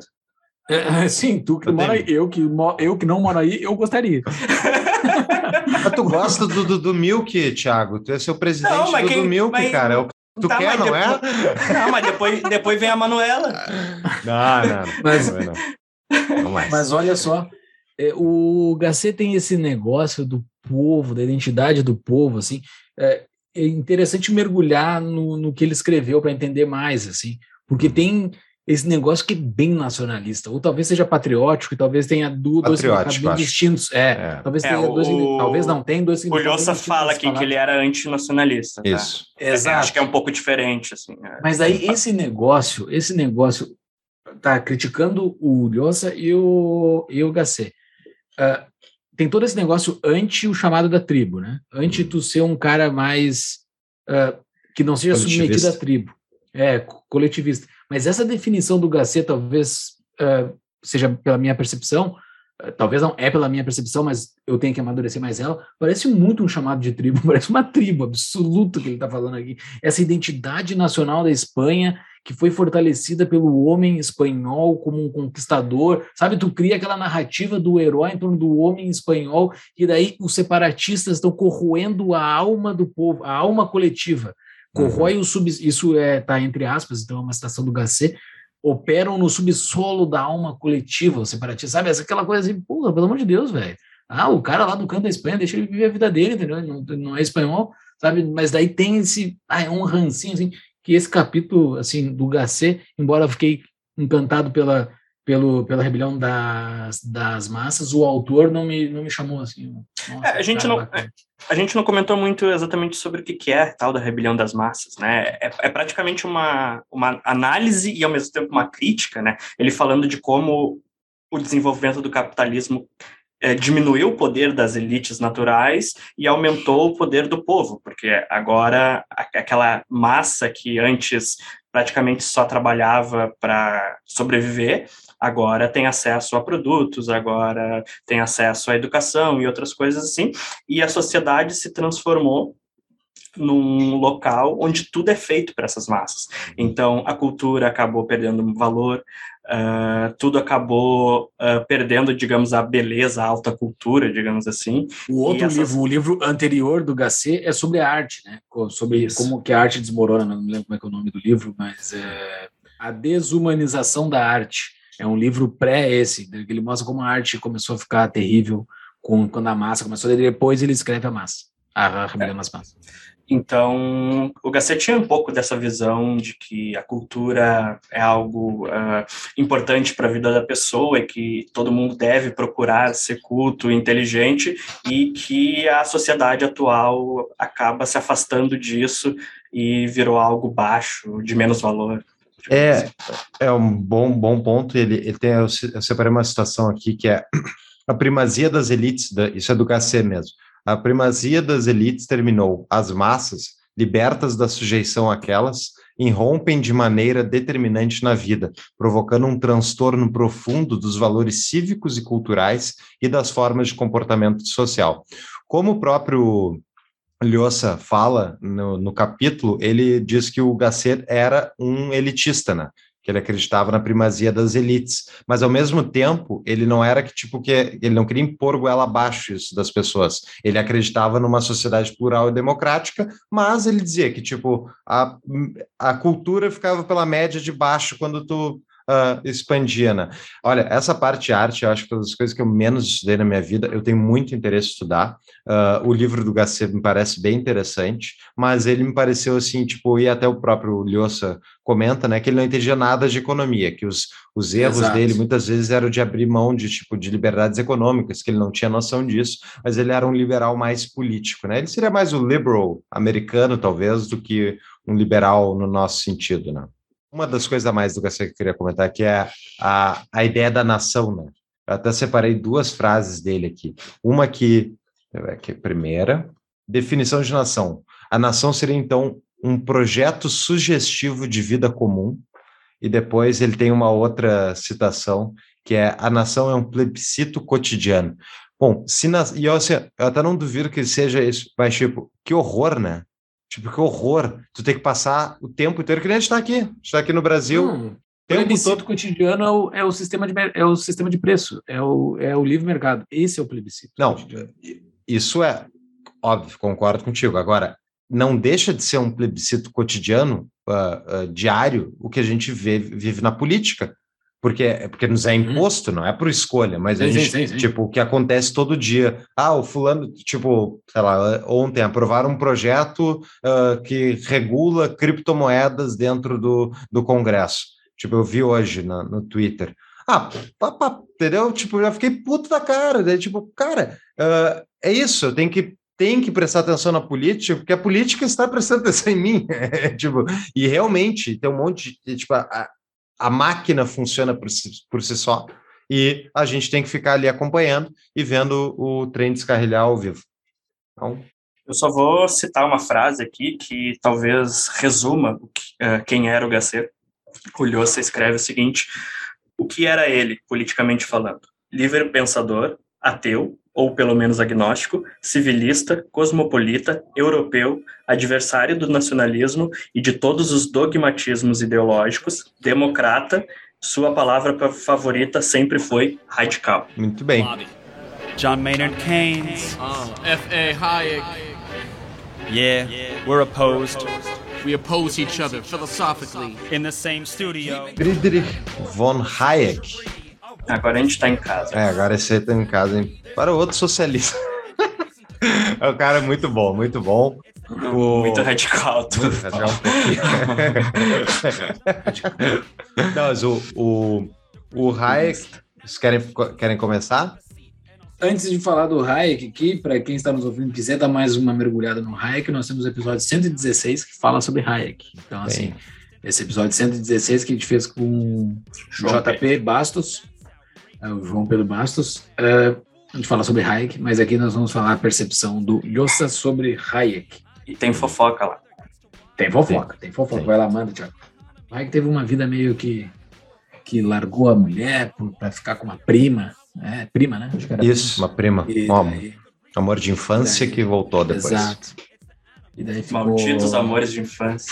ficou queimado, ficou queimado com os amigos dele que ficaram putos com ele porque por esposa e tudo mais.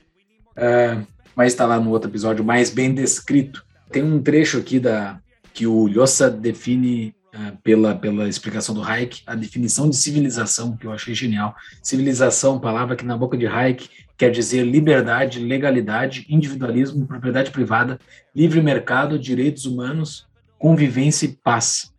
É uma boa definição para a civilização. Assim. E, e a gente fala bastante aqui no podcast sobre várias coisas que a gente chama que é anticivilizatório, né? Qualquer coisa, que ge- geralmente que a gente ataca a esquerda, pri- principalmente, eu e o Fux. a gente cita que tem várias atitudes anti- anti-civilização, se encaixa muito bem dentro dessa definição de Hayek aqui.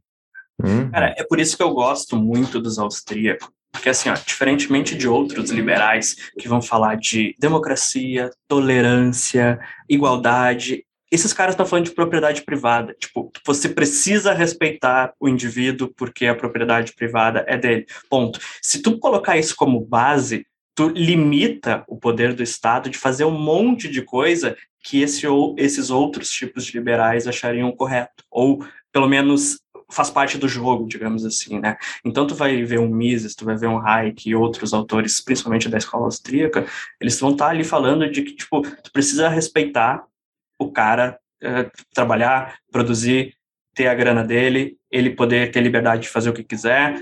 No máximo, tu te preocupa com a segurança. Ponto. Uhum. E deixa o cara livre, sabe? Então, só, só nessa tua citação, Júlio, já dá para ver a diferença dele pro HC e, e para outros que vão vir aqui na nossa. Exato. Verdade, E- ótimo ponto. Ótimo ponto. E sobre propriedade privada, eu tinha uma nota que eu esqueci de falar, mas o Adam Smith começa, ele defende a propriedade privada lá, né? 1700 e pouco. Assim, isso, isso Uhum. não sei se a gente chegou a falar aqui antes, mas a genialidade do Smith. Uhum.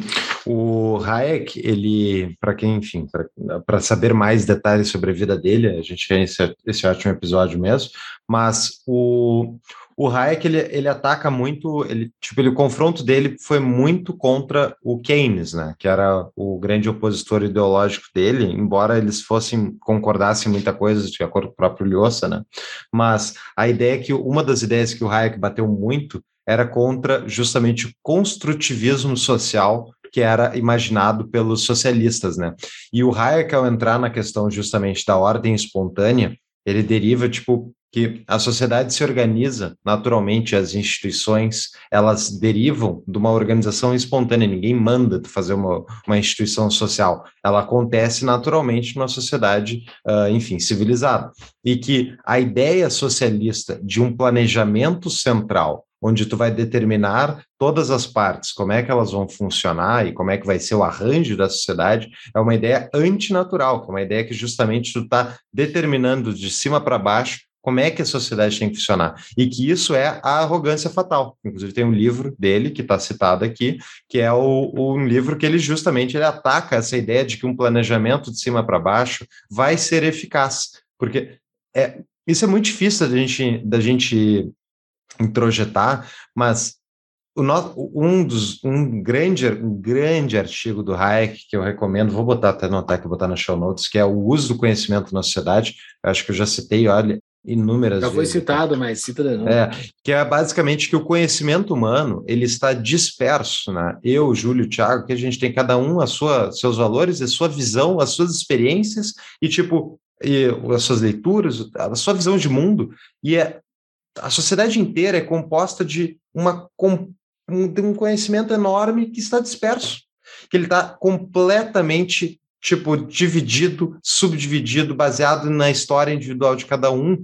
E isso não é possível de um planejador central conseguir compor de cima para baixo isso para todo mundo. E se a gente pegar um exemplo prático, quando a gente pega que o governo vai fazer alguma coisa, o governo federal vai fazer alguma coisa, a gente está falando que, digamos, o presidente da República, né? a gente elege a cada quatro anos um concurso de popularidade para ver quem é que vai comandar o país em quatro anos. Esse, é isso, né? Esse concurso de popularidade, o cara é eleito e daí vai lá, ah, o governo vai fazer tal coisa, daí o presidente determina tal coisa. Tipo, quando o presidente determina alguma coisa pela sociedade inteira, ele está dizendo que, tipo, ele está entrando na individualidade de cada um de nós em relação àquela decisão e ele está tomando aquela decisão pela gente. Ou seja, não está havendo a. Ele não tem o conhecimento da ponta que a minha experiência me diz o que, que é que vai ser melhor para mim. E eu posso estar muito bem errado. Essa é a grande diferença. Se eu estou errado no meu comportamento individual, eu vou errar, mas eu não vou errar pela sociedade inteira. Essa é muita diferença. Paga tipo, sozinho. Exato, eu pago sozinho, ou no máximo a empresa ou as pessoas que estão trabalhando comigo, pode ser que eu faça um dano enorme, mas ainda assim vai ser um dano muito menor do que se eu tiver uma escolha centralizada lá em Brasília, a 3.500 quilômetros de mim, definindo não só a minha vida, mas de 210 milhões de pessoas. É impossível de dar certo. Isso é uma coisa que, tipo, as pessoas. É óbvio quando tu pensa a respeito, ao meu ver, mas, tipo, a ideia de que tu vai eleger alguém e essa pessoa vai tomar decisões, não uma, não duas, mas milhares de decisões ao longo de quatro anos pela vida de todo mundo e vai acertar? Tipo, é impossível isso. Paulo, pensa o seguinte, cara. Pensa naquela, naquela mãe ou naquele pai que tem um sonho para o filho. Ah, meu filho vai ser advogado, vai ser médico, vai fazer isso e aquilo. Geralmente isso dá errado. Se um pai ou uma mãe não consegue determinar o futuro de um filho, não, um presidente vai determinar a vida de 210 milhões de pessoas. Não é nem a pau. Quem é que acredita nisso? Que vai dar certo isso? Uma 99% da frase- população. Exato. Não, 99 não, tem. São Ah, menos. ok. Mas tem uma frase aqui do texto que define bem isso que tu falou, Fux, e várias palavras que tu utilizaste aí, tá aqui, está nessa frase. O fator chave da civilização não é a razão nem o conhecimento. Isso é importante. Dizer que a razão não é o fator chave da civilização, porque muita gente refuta o que o Fux acabou de falar, dizendo, não, mas se for bons cientistas, eles conseguem fazer isso. Se eles tiverem os inputs dos dados corretos, eles conseguem fazer o planejamento, o cientificismo, assim, botar os caras acima para conseguir resolver melhor que o burro que está na ponta. Entendeu? Então, ele bota bem claro que não é nem a razão, nem o conhecimento que é o fator-chave da, da civilização, mas certa submissão de ambos a uma tradição depurada pela experiência vivida. Então, assim, a experiência vivida, a pessoa que está vivendo lá, está encarnando o problema dela, ela que sabe qual é a, a melhor a melhor tomada de decisão para aquilo dela. Mas essa frase é muito boa, velho. Eu gosto muito dessa parte do Hayek. Ele é meio que um, digamos assim, um darwinista da sociedade. Ele acredita nessa evolução espontânea. E, e ele vai. E tem um livro, tá aqui atrás, daqui a pouco eu até pego para mostrar aqui no vídeo para quem está vendo, que ele fala exatamente sobre isso, de como a, sociedade cresce e se desenvolve de forma espontânea e que ninguém consegue uh, controlar isso. É algo que vai muito além da razão, da racionalidade e que sempre dá problema quando alguém tenta se meter nisso e passar por cima dessa tradição que tu, que tu citou. Muito bom. E, é- e não é e sobre a ordem espontânea, né? É, necessariamente- tradição depurada, né? Não vamos dizer que eu estou defendendo aqui tradição, é tradição depurada pela experiência vivida. Isso, é, é exatamente, é, o- é o resultado né, da, da teoria com a experiência, é os erros fatais do socialismo. Muito bom. Esse é o livro aqui. É, Tá é aqui, cara, isso aqui, muito mais do que um livro sobre economia, é um livro sobre biologia, sobre ordem espontânea. Esse livro é sensacional. Uhum, Boa, vou botar na show notes, os erros fatais do socialismo. É muito interessante isso que ele comenta, né? Que nem toda ordem espontânea é boa na, por obrigação. Não, vai ter ordens espontâneas de instituições ah, ruins.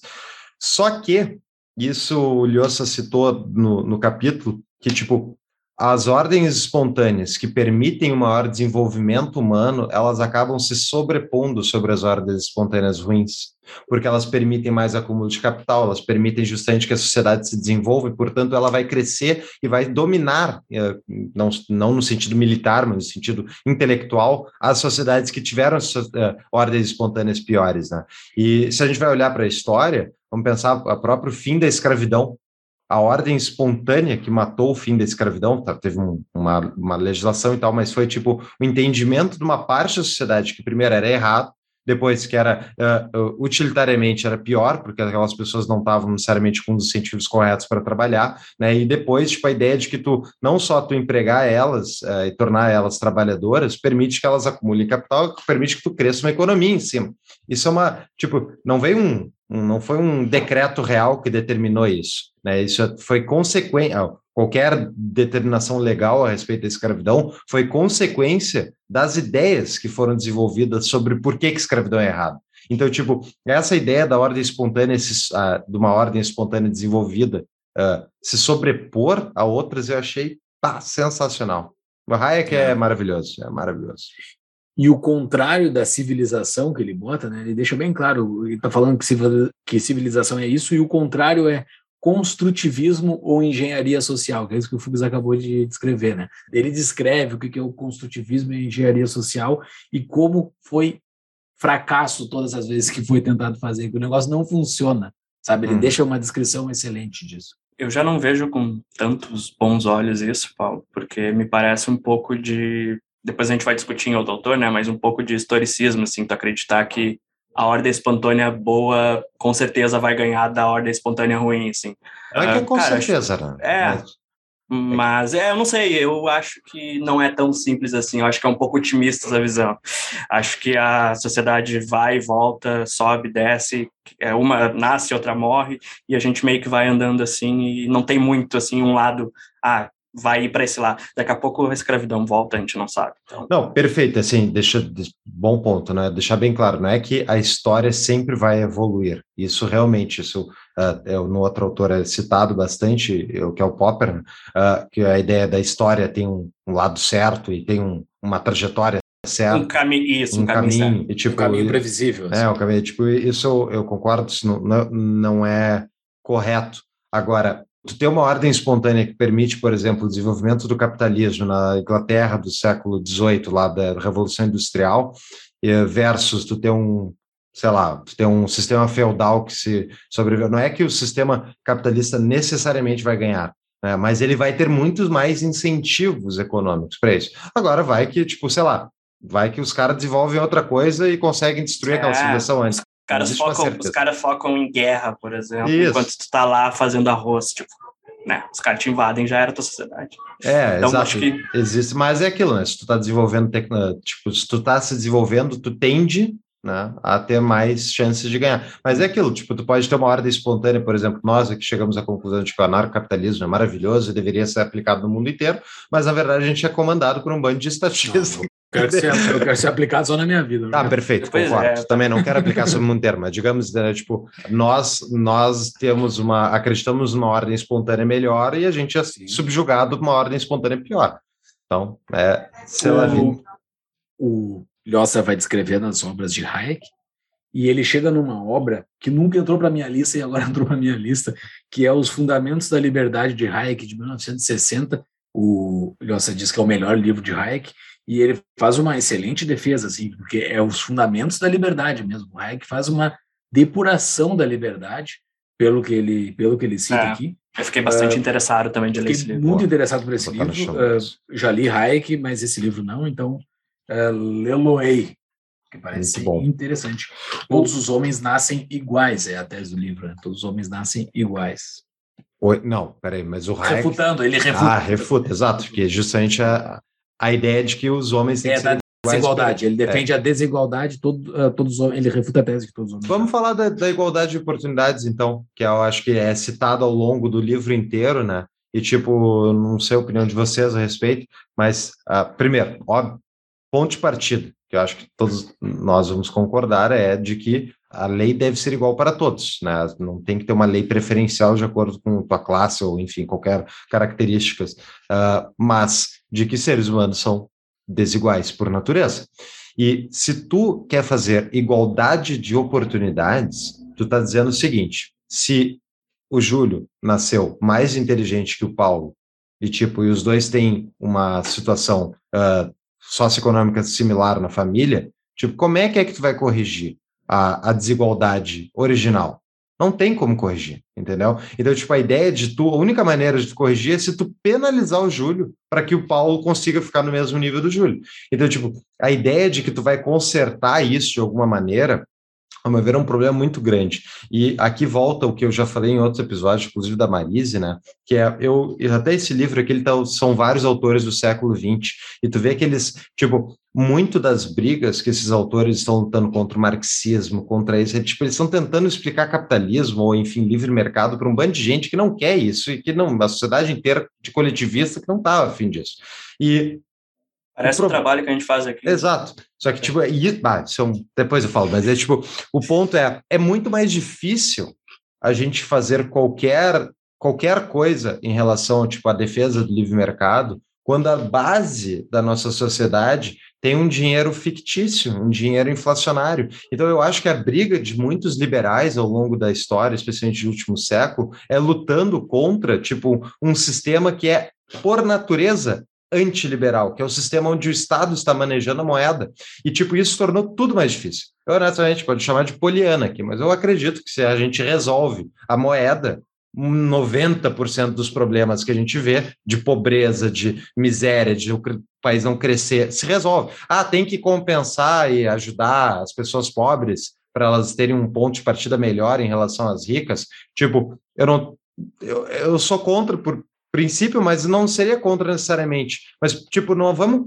Não adianta de corrigir isso agora, porque a correção disso vai custar tão caro que o muito melhor é tu resolver a moeda e fazer o pobre parar de sofrer agora as consequências de uma moeda inflacionária. As dificuldades vão ficar muito menores se tu tem uma sociedade que é premiada a poupança, o investimento, a manutenção do capital no longo prazo e tipo isso, a baixa preferência temporal que vem disso. E então lutar contra, tipo, todas essas outras coisas que a gente tem que lutar contra, elas são muito menores de impacto em relação à sociedade, à mudança da sociedade, do que a consertar a moeda, que é o principal, ao meu ver.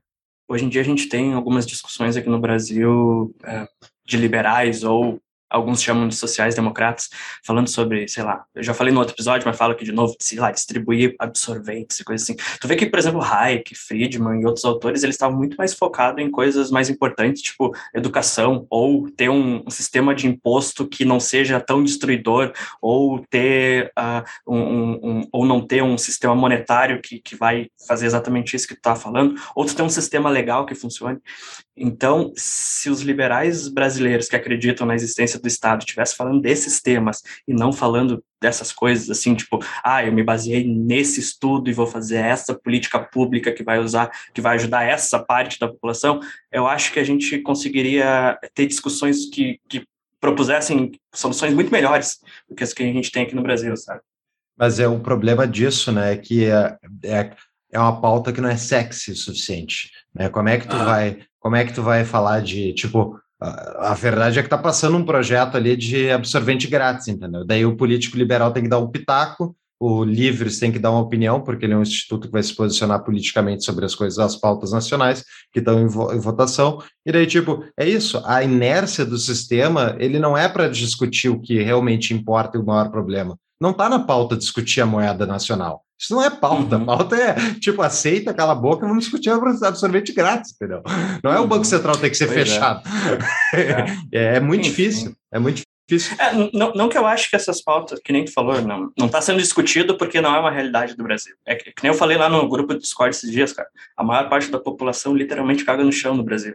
Então, tu não tem como a gente estar tá discutindo sobre Banco Central e liberalismo. Isso aqui que a gente está discutindo, cara, é uma parcela tão mínima da população. E se, se isso for surtir um efeito gigantesco, grande, que realmente vai fazer mudança, é a minha opinião. Daqui 5, 10, 15, 20 anos.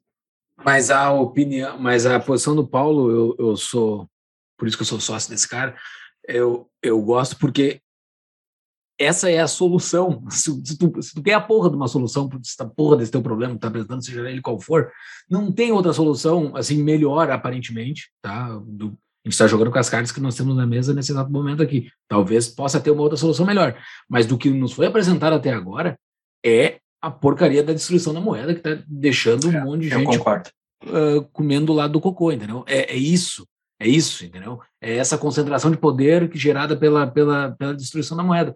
E se, se, tu, se o cara é o quer pregar de bom moço lá no Congresso para a plateia dele, dizendo que não, eu sou um cara que estou procurando alguma coisa de solução, então vai para a porra da solução, velho. Tu não tá indo para porra da solução. Tu é um mentiroso, tu quer ficar firula, entendeu? É, é firula. Eu acho que não necessariamente é mentira, tá? Eu acho que não, não, exato. É, tipo, é, é, é, é, falta, é o, é, o, é o Blue Pill. O cara tá no Blue é. Pill, ele não admite descer do, do pedestalzinho uhum. que ele chegou. Ele não admite, não admite dizer, porra, será que eu tô errado, hein? É o, é o, é o cara que chegou no ápice e consegue. É, eu vou citar um maluco aqui, tá? Mas é o Elon Musk.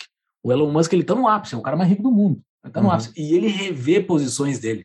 Sabe, e, e, essa é uma das coisas que eu admiro nele. Ele seguido ele revê posições dele sabe? E, e, as outras pessoas não conseguem rever isso. São um bando de, de que chegaram num topinho qualquer e se acham uns, ah, eu sou tocha agora. Não é nada, velho, não é nada, só que as pessoas não conseguem rever. É que é, é inércia, é, isso é uma coisa é. assim, é, tipo, a inércia do sistema a vaidade humana, vaidade. Com certeza, mas a inércia do sistema é muito grande, entendeu? Tipo, tu chegou, tipo, foi eleito, Júlio, foi eleito deputado federal, chegou lá em Brasília, tem que fechar o Banco Central, tem que fechar o Banco Central, tipo, foda-se, ninguém se importa com isso. As pessoas não Exato. dão bola para esse negócio. Então, tipo, é muito difícil porque na democracia a gente tem que tentar convencer todas as outras, tipo, né? tem que convencer um grupo de pressão para que esse grupo de Exato. pressão consiga fazer pressão nas pessoas certas e ele consiga manipular a, a mídia para a mídia entrar. E, daí, tipo, só que a mídia ganha teta do Estado, então, tipo, e o Estado quer manter a moeda. Então, tipo, quando é que vai virar pauta da mídia? Não vai virar, entendeu? Imagina, os caras querem priva- querem privatizar a casa da moeda, não conseguem. É, é, uma, é uma gráfica. É uma gráfica. Os ca- os caras não conseguem privatizar a porra da empresa que não sabe entregar carta. É, cara, tipo assim. É, é foda, por, por isso que é isso que me incomoda na democracia, que o Lhosa defende aqui ao longo do livro inteiro, tipo, é, comparado aos regimes despóticos, 10 mil vezes melhor, né? O, ju- não tem, é, exato, tipo, é muito melhor. Agora, a democracia não é um lugar onde tu consegue desenvolver uma sociedade melhor. Ela, no melhor dos casos, muitas vezes o que ela faz é só diminuir a velocidade da degradação um pouquinho. E muitas vezes ela acelera. Nem o caso da Alemanha nazista, e, de, e tipo, agora o nosso autor ali foi eleito um comunista no país dele, um comunista. Então, tipo, o que, que vai fazer, entendeu? É um pessoal, é mais pessoal, é tipo um PSTU. assim, era- PSTU da vida, bah, os caras têm umas propostas horríveis, horríveis. Então, então é tipo, um negócio bizarro. assim. democracia permite essas coisas, né? Agora, ahn, vamos ver, tinha Tem, mais tem um ponto aqui do Hayek que é, isso, isso é o erro do. Isso é a confusão que dá quando tu lê mais de um livro ao, ao mesmo tempo. Eu tinha citado um negócio que eu pensei que era de um outro livro, não, mas era desse livro aqui mesmo. O Gasset, sobre o negócio do patriotismo lá, o, o Hayek explica muito bem. É, o- é no Hayek que está a explicação entre diferença de nacionalismo e patriotismo. E ele faz uma descrição de patriotismo que é bem bacana. Eu nunca, eu nunca tinha lido. Ah, e aonde que ele faz essa descrição de patriotismo? No famoso artigo dele, que é o pós-fácil desse livro que a gente acabou de citar, ah, Fundamentos da Liberdade. Tem um pós-fácil desse livro que é muito famoso. Eu já tinha lido esse artigo. Eu quero, eu quero reler ele agora, que é Por que Não Sou Conservador. Esse, esse artigo é muito famoso do Hayek. Ele é pós-fácil desse, desse livro. Eu já tinha lido especificamente o artigo, e ele cita: patriotismo é um sentimento benévolo de solidariedade e afeto à terra que nasceu, aos seus ancestrais, à língua que fala, à história vivida pelos seus, coisa perfeitamente saudável e legítima. Sabe? Eu achei bem bonita essa defesa dele aqui de patriotismo. Eu gosto Ele disso também. E depois ele detona o nacionalismo. entendeu? E Uhum. isso e é, um, é um negócio que é meio natural, assim, né? Tipo, tu gosta do lugar que tu nasceu, das pessoas. Cara, tu teve uma boa infância, né? Não pode ser. Mas tu gosta do lugar que nasceu, das pessoas que tu conviveu na tua infância, sabe? Tu tem um apego sentimental Uhum. fora da lógica, assim, fora da razão, né? Por aquilo dali. Ah. E daí depois ele detona o nacionalismo, que é uma paixão negativa, perniciosa afirmação e defesa de que o próprio é contra o estrangeiro, que, que se o nacional constituísse um valor em si mesmo, algo superior, uma ideia que é fonte de racismo, de discriminação e de encerra, encerramento intelectual. É, é bizarro, assim, ele faz uma, é uma descrição que encaixa muito bem na definição porque que ele não é um conservador. né? Uhum. E o, tem só uma- um ponto do Lhosa que ele comenta no livro aqui, dessa, nesse capítulo do Hayek, que eu só queria ressaltar que eu acho que está completamente errado, que ele fala sobre a crise financeira como sendo uma moderna expressão dramática do colapso das ideias e valores hayekianos. Tipo, a crise financeira, ele não fala que é 2008, mas a crise financeira moderna e tal. E, tipo, isso mostra que o Lhosa não estudou, não estudou uma parte central do liberalismo, entendeu? Que é, tipo, é justamente a moeda. Tipo, a crise econômica, ela é fruto justamente na, na tese austríaca, que eu concordo, que é a teoria austríaca dos ciclos econômicos, que basicamente explica de como o, a manipulação da taxa de juros pelo Estado gera consequências negativas não intencionais muitas vezes, e que isso gera o ciclo econômico na maneira como a gente conhece. Então, tipo, não acho que o Hayek está errado. É simplesmente, tipo, não, a gente não vive o conceito do Hayek. O Hayek, inclusive, falava de desestatização do dinheiro. né? Então, é, e o, Tem o- livro sobre isso. Exatamente. Então, tipo, é, é até por isso que eu acho que o Lhosa fala no início do capítulo de que o Hayek era intransigente e radical. E tipo, porra, eu, eu, eu acho que o Hayek ainda era leve. Mas isso é a Caramba. gente. É. Vamos Ah, lá. tem, tem, tem, tem uma pequena parte aqui, um pouquinho antes de tudo isso que a gente está discutindo, que eu acho que f- fala bem sobre por que, que muita gente não é libertária. Diz aqui: a obra inteira de Hayek é um prodigioso esforço científico e intelectual para demonstrar que a liberdade de produzir e comercializar não serve para nada sem uma ordem legal estrita e eficiente que garanta a propriedade privada, o respeito aos contratos e um poder judicial honesto, capaz e independente do poder político. Então, quando a gente fala sobre alguns liberais e outras pessoas, tipo, ah, o cara nunca leu Rothbard, nunca leu Libertários e tal, eu acho que muitos leram, muitos não leram também, mas eu acho que essa parte é o fundamental, assim, porque tipo, tudo que a gente tem, não, não aqui, mas digamos, num país desenvolvido, um país bom assim, existe porque tem um sistema legal, tem segurança, uh, mais ou menos, uns e outros e tal. E quando a pessoa imagina essa ordem legal num sistema como esse, libertário, digamos assim, talvez ela não consiga imaginar que isso funcione e tenha receio. Então ela prefere esse sistema que a gente tem, que funciona, entre aspas, um mal necessário, do que arriscar numa ideia uh, entre aspas, de novo, utópica, que nunca foi tentada, etc, etc.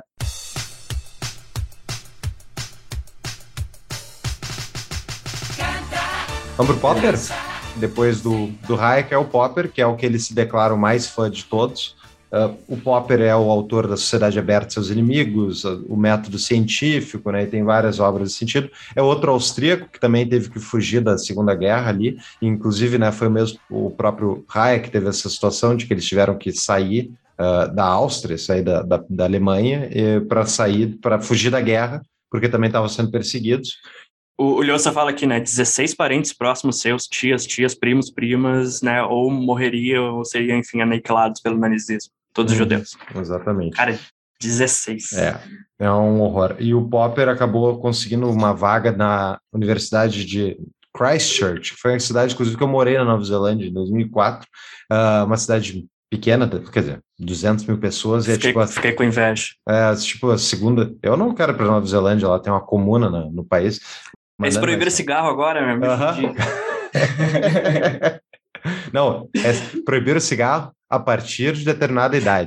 Ah, eu posso. É só quem nasceu pode. a partir de 2008. Só que estado benevolente. Tipo, Pensar? Coisa linda. Ah, o que, que a gente vai fazer? Vamos proibir quem nasceu a partir de 2018, 2008. Ah, e 2009, não? Não, 2008 foda-se, é regra arbitrária e não tem nada a ver. Aí deve, deve ter muito médico eu vendo horrorizado, não, mas tem que proibir mesmo. É, tipo, é, esse é o ponto Imposto. todo. Né? Tipo, esse é o ponto todo de vários desses autores, o Hayek, o Popper, eles citam, de tipo, a ideia de que tu vai coordenar a sociedade de cima para baixo, vai desaparecer o cigarro. Tipo, então vai desaparecer o cigarro. As pessoas ainda querem fumar e vão continuar fumando, goste ou não. Elas vão fumar outros cigarros, elas vão fumar o é. Bill, que é o que vendem aqui no Brasil, uh, importado do Paraná. Rabo de rato. É, tipo, vamos fumar coisas piores, sem os filtros, é. sem nada, e tipo, vai ser pior, entendeu? Então, tipo, a ideia.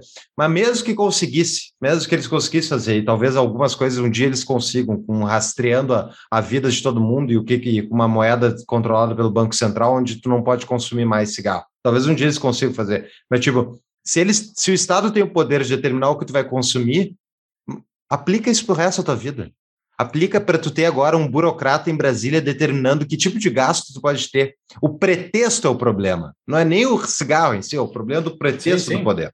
E já o Popper, ele fala justamente... Falando dessa comuna aí, só deixa eu falar dessa comuna, a Fala. presidente... Petista, petista, você é uma mulher, é uma Cara, petista. tem um vídeo eu vou botar no show notes. eu vou botar no show notes o vídeo dela rindo para uma câmera falando assim: ah. sim, sim, sim, sim. Agora é só se vacinar para sair para rua e rindo assim, cara, é, é psicopatia, é... velho. É uma coisa assim, é doentia.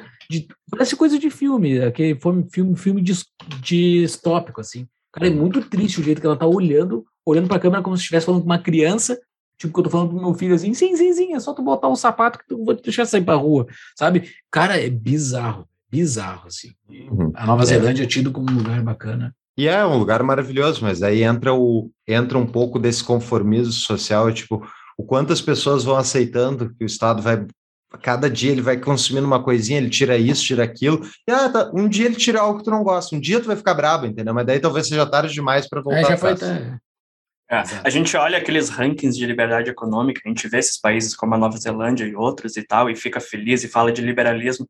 Cara, a gente tem que entender que o mundo é dominado pela social-democracia, não pelo liberalismo. Com a gente certeza. tem liberdade econômica, mas quem manda é a social-democracia. É, é verdade. E... e que o Karl Popper era um, tá? É, ele era. tipo aqui, ó. Tipo aqui, ó. Vamos ver Ó. se todo mundo grifou o mesmo. Vamos ver se todo mundo grifou o mesmo. Eu, eu, eu passei um pouquinho as páginas, vamos ver. Ele estava falando que a liberdade econômica que Popper defendeu eh, devia ser complementada mediante uma educação pública de alto nível. Ok, outros liberais defendem isso, acho justo, não tem problema. E diversas iniciativas de ordem social, como, eh, com a criação de instituições para proteger o economicamente fraco do economicamente forte. Aposentadoria, seguro-desemprego, acidente de trabalho, educação gratuita, escola pública, proibição do trabalho infantil e aí vai mais um monte de coisa. Uhum. Não, É, não, tem a frase, tem a frase que o que o Lhosa bota assim: Popper é limpidamente claro. É, abre aspas. O poder econômico pode ser quase tão perigoso como a violência física. Uhum. Ah, vai tomar. Não, mas assim, ó. Vai Não, que cara, seja. é- ok, ok, vai que seja. Mas, tipo, qual Vai é, que seja. qual é o problema que a gente encontra na, na nossa sociedade do dia a dia? Não é que as empresas têm um monte de empresas horríveis que fazem as coisas horríveis, é óbvio. E, tipo, tem muitas que fizeram coisas horríveis, especialmente quando aliadas a estados. Quando, quando tem o poder econômico, o poder, o poder político grudadinho, daí sim que a gente se ferra mais, entendeu?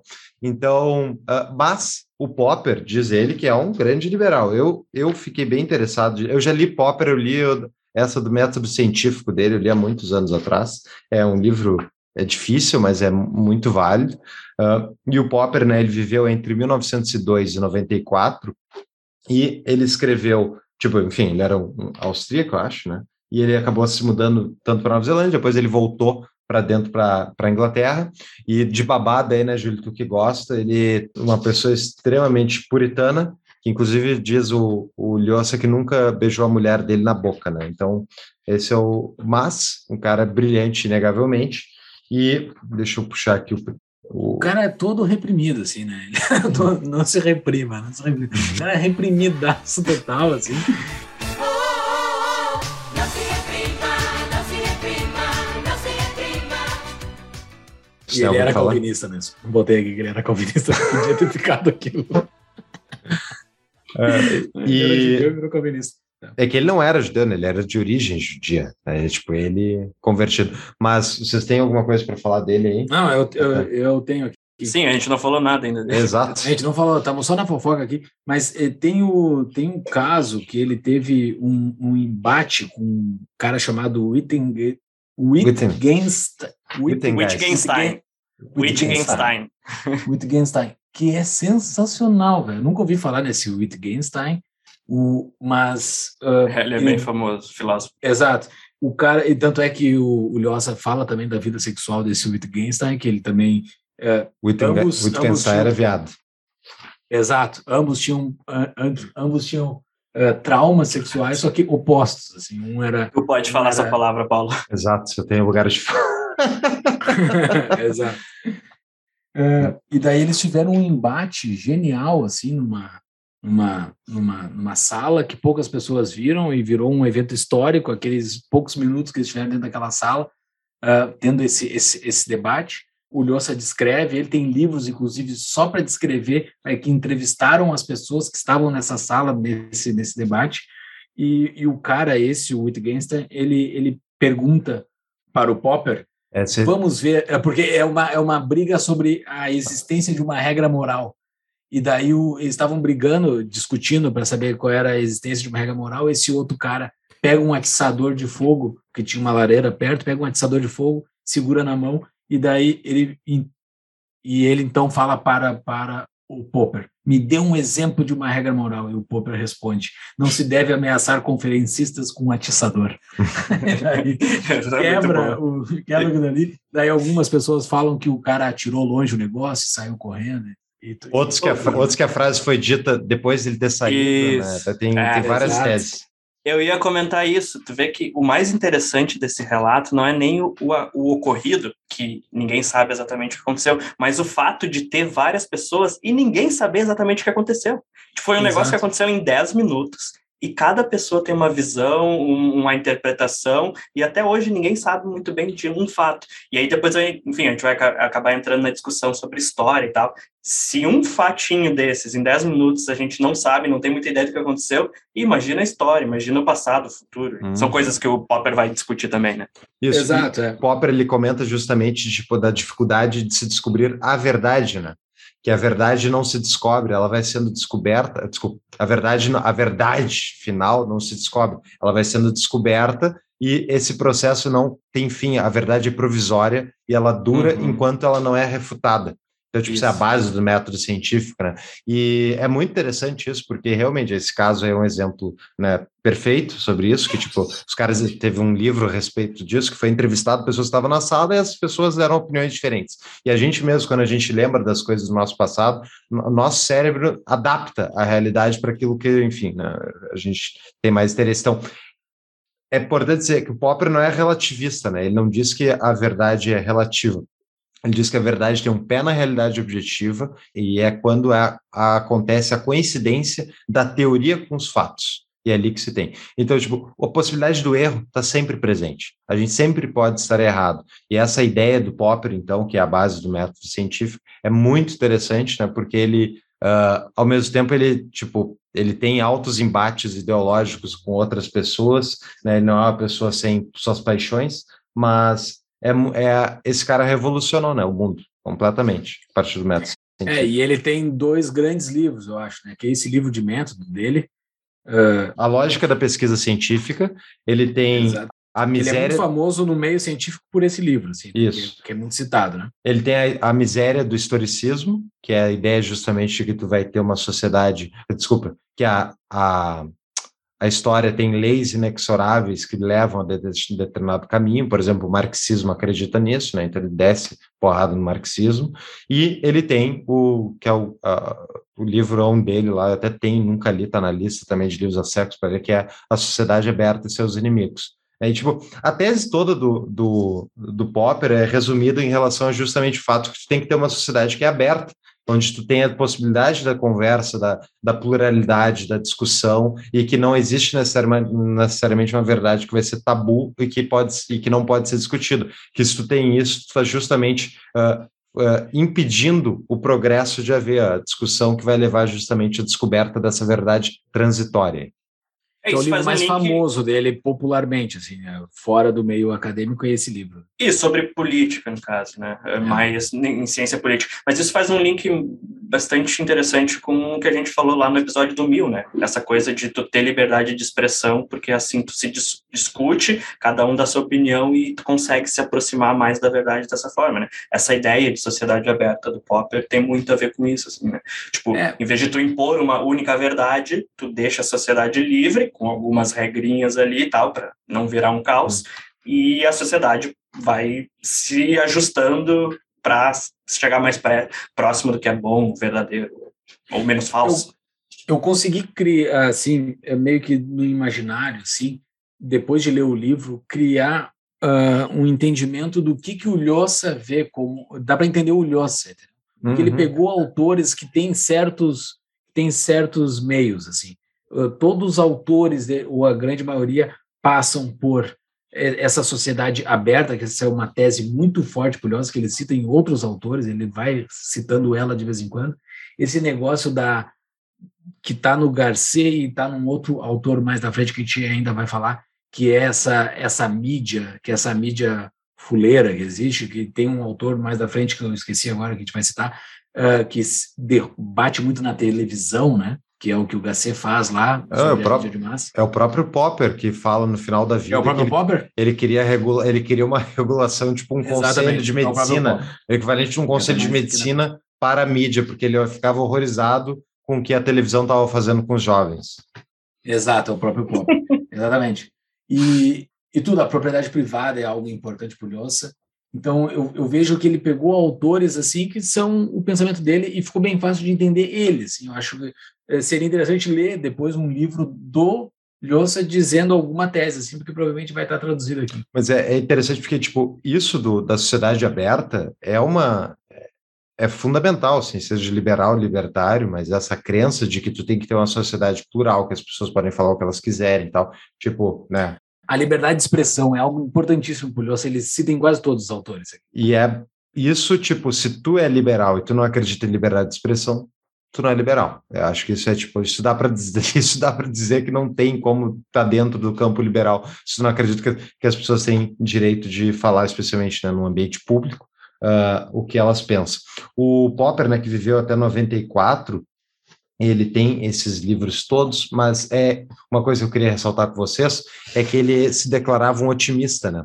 E ele dizia que o mundo atual é o melhor que a humanidade já teve, mesmo que seja um mundo com várias deficiências e tal.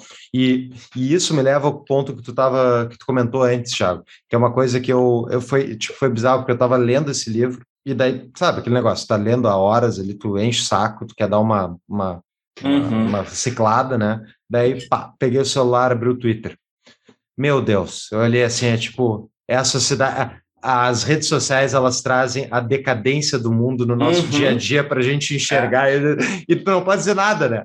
Tu não pode dizer, tu só tá olhando, barbaridade, tá, tá descarrilhando o trem. daí, tipo, vou reclamar aqui, é só o que pode fazer, não tem mais nada. E isso foi aquele negócio, tanto no, no episódio que a gente gravou sobre o Mil, que tem aquela frase do Mil sobre o, o Marco Aurélio e o cristianismo, né, de que ele, enfim, enxergava o cristianismo que era um problema e tal, que ele, ele via a sociedade decadente por um lado, mas por outro lado vinha essa coisa que ia mudar tudo e ele podia piorar, ele não sabia. Então, tipo, nós vivemos, nós seres humanos, somos falhos e a gente sempre vive em sociedades decadentes, ao meu ver. Decadentes, não decadente completamente, tipo, com profundos problemas. Com profundos problemas. Isso foi até Exato. uma pauta de discussão dentro da nossa, do nosso Discord, uma ótima discussão entre o Thiago e outros apoiadores ali, justamente de, tipo, a gente enxergar, porque agora a gente está todo no Brasil, está todo olhando no Brasil, tá, o Brasil tá foda. Tá, tá muito depressivo olhar para o contexto nacional. Mas esses caras, desses sete autores aqui, seis que foi do século XX, cara, os caras viram duas guerras mundiais. Duas guerras. Exato. Tipo, eles viram, tipo, o mundo. Agora a gente acha que o estatismo é grande. O mundo era muito mais estatista. Exato. Tipo, era muito pior. Então, tipo, ah, é aquele negócio, é, é o clichê do copo meio cheio, meio, meio É. vazio, tá ligado? E, e assim, não, não só duas guerras mundiais, né? Os caras viram ah, uma guerra fria, né? Tu Uhum. não sabia se ia estourar uma bomba atômica ou não daqui um mês, daqui uma semana. Tu viu boa parte da Europa virando comunista. Tu, tipo, cara, quem passou pelo século XX, digamos assim, o cara nasceu na década de 50, na década de 40, e, e ainda vive hoje, eu tenho certeza que esse cara olha para o mundo hoje e acha que é muito melhor do que ele viveu boa parte da sua vida. E A é, gente tem problema? É, não, e, não, e é, e é isso que eu tô dizendo. Tipo, a gente vê muito problema e a gente vê ah, muitas ameaças ao que a gente encontra, é que a gente percebe como civilização, com certeza, eu vejo também, mas tem muita coisa boa, cara. E, Uhum. e, e tem, e tem lugares que há 10 anos atrás, há 20 anos atrás eram ruins, hoje estão muito melhores, tem lugares que eram extremamente melhores e hoje estão ruins, e as coisas vão melhorando, piorando, e é, eu- por que que eu estou dizendo isso, né? Porque eu geralmente discordo muito de quem só olha para as coisas ruins e esquece das coisas boas que a gente tem por aí. Uhum. Geralmente essa pessoa, é, como eu costumo dizer, tá sempre vendo o apocalipse na esquina ali daqui uma semana, e eu discordo completamente disso. É, é- é uma questão, eu não, tipo, eu discordo também, mas eu entendo, é tipo, é baseado no, nos teus valores, é uma questão muito individual de como é que tu enxerga a vida, entendeu? Mas, tipo, o mundo que, que o mundo deu uma piorada nos últimos anos, especialmente com a pandemia, é inegável que deu, é só endividamento, enfim, todos os problemas eu não vou ficar Com citando aqui. certeza, É, claro. então, tipo, a gente não dá para, não é ninguém aqui que está sendo poliana de dizer que inevitavelmente vai ser melhor, porque, de novo, o historicismo está errado, não existe uma lei inexorável da, Exato. da história, né? Agora, que a gente está vivendo o melhor mundo disponível ah, da nossa história, com certeza, não tem como negar isso. E, tipo, com todos os problemas. Isso, para mim, é uma razão de otimismo. Não é que, ah, inevitavelmente, o mundo vai ser melhor, mas existe a chance de que ele vá ser melhor ou de que ele vai, pelo menos, manter manter esse nível de, de, de civilização e por isso que a gente tem que lutar por isso. Tipo, não dá para dizer, ah, vai tudo vai virar um apocalipse. Ok, o apocalipse pode ser que aconteça, mas tipo, não tá certo. E é nós que temos que defender isso de impedir isso de acontecer. Excelente.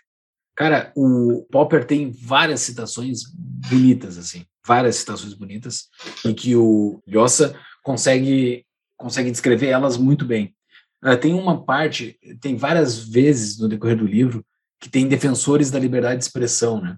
E como o Popper é um baita defensor da ciência, assim, da, do método científico, do método da descoberta da verdade, ele usa a liberdade como fundamento para a ciência, né?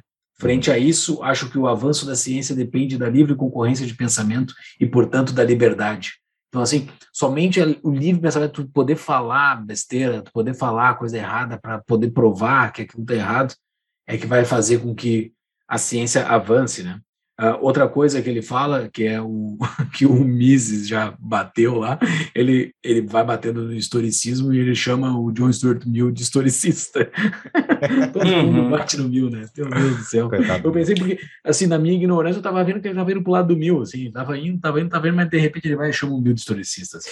Eu acho que isso acontece pelo aquilo que a gente discutiu naquele episódio ah, sobre o Mill, eu acho, que eu comentei que tinha essa parte dos liberais que viam a história como simplesmente progresso indo para cima e, Sim. e era impossível de voltar para a barbárie. né? Acredito que seja isso que ele esteja É dizendo. exatamente isso. É a e é essa a questão, ele mesmo fala, né, que a barbárie sempre pode voltar. E é por isso, tipo, a- aquele negócio, a liberdade, o preço dela é a eterna vigilância, né? Tipo, o, o bárbaro tá sempre no portão. Ou como disse o cara no nosso episódio de sobrevivencialismo, é o, o Júlio Lobo.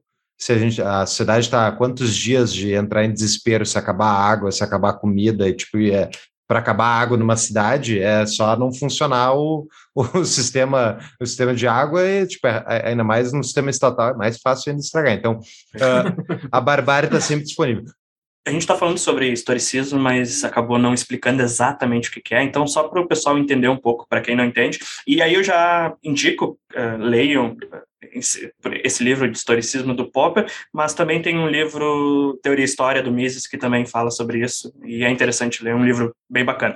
O Lhosa vai escrever o seguinte. Não se pode predizer o curso da história humana mediante método científico ou racional algum. Isso seria historicismo. Ou que aqui é um pouco mais aprofundada.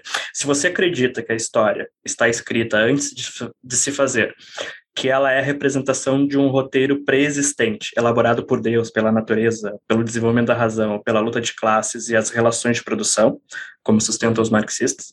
Se você acredita que a vida é uma força, um mecanismo social e econômico que os indivíduos particulares têm pouco ou nenhum poder de alterar, se você acredita que o percurso da humanidade no tempo é racional, coerente, portanto previsível, se você, enfim, acredita que a história tem um sentido secreto que, apesar da sua infinita diversidade episódica, lhe dá coordenação lógica e ordena como um quebra-cabeça à medida que todas as peças vão se encaixando no seu lugar, então você é, segundo Popper, um historicista.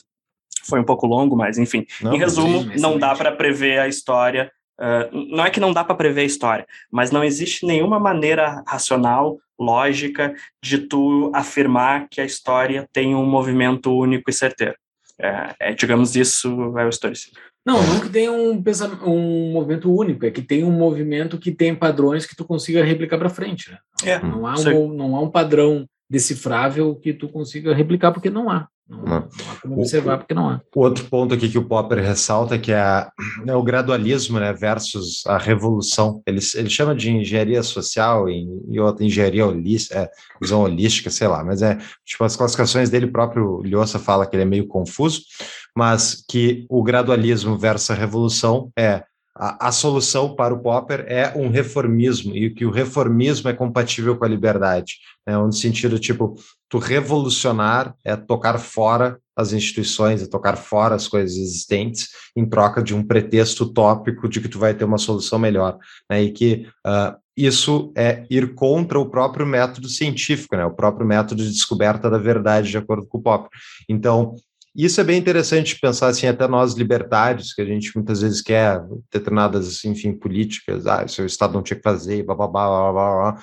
mas a ideia de jogar fora tudo que a gente tem é, é problemática, né? E quando Com a, gente, quando a gente vai para dentro, quando a gente olha especialmente para a ação política dentro da democracia, é um problema muito grande, né? Que a nossa tese, a teoria libertária, ela é um modelo, e o modelo é sempre uma aproximação da realidade, um bom modelo, né? Ele não é a realidade. Então, tipo, a realidade do jogo político é muito diferente da realidade do, do libertarianismo ou do liberalismo. E a verdade é que dentro da política, gostemos ou não, a política tem o seu funcionamento, e esse funcionamento pode ser não bonito, a gente acha horrível, mas é como funciona. E a maneira pela qual a gente pode reformar o sistema ou mudar o sistema é através dessa ferramenta que é a política.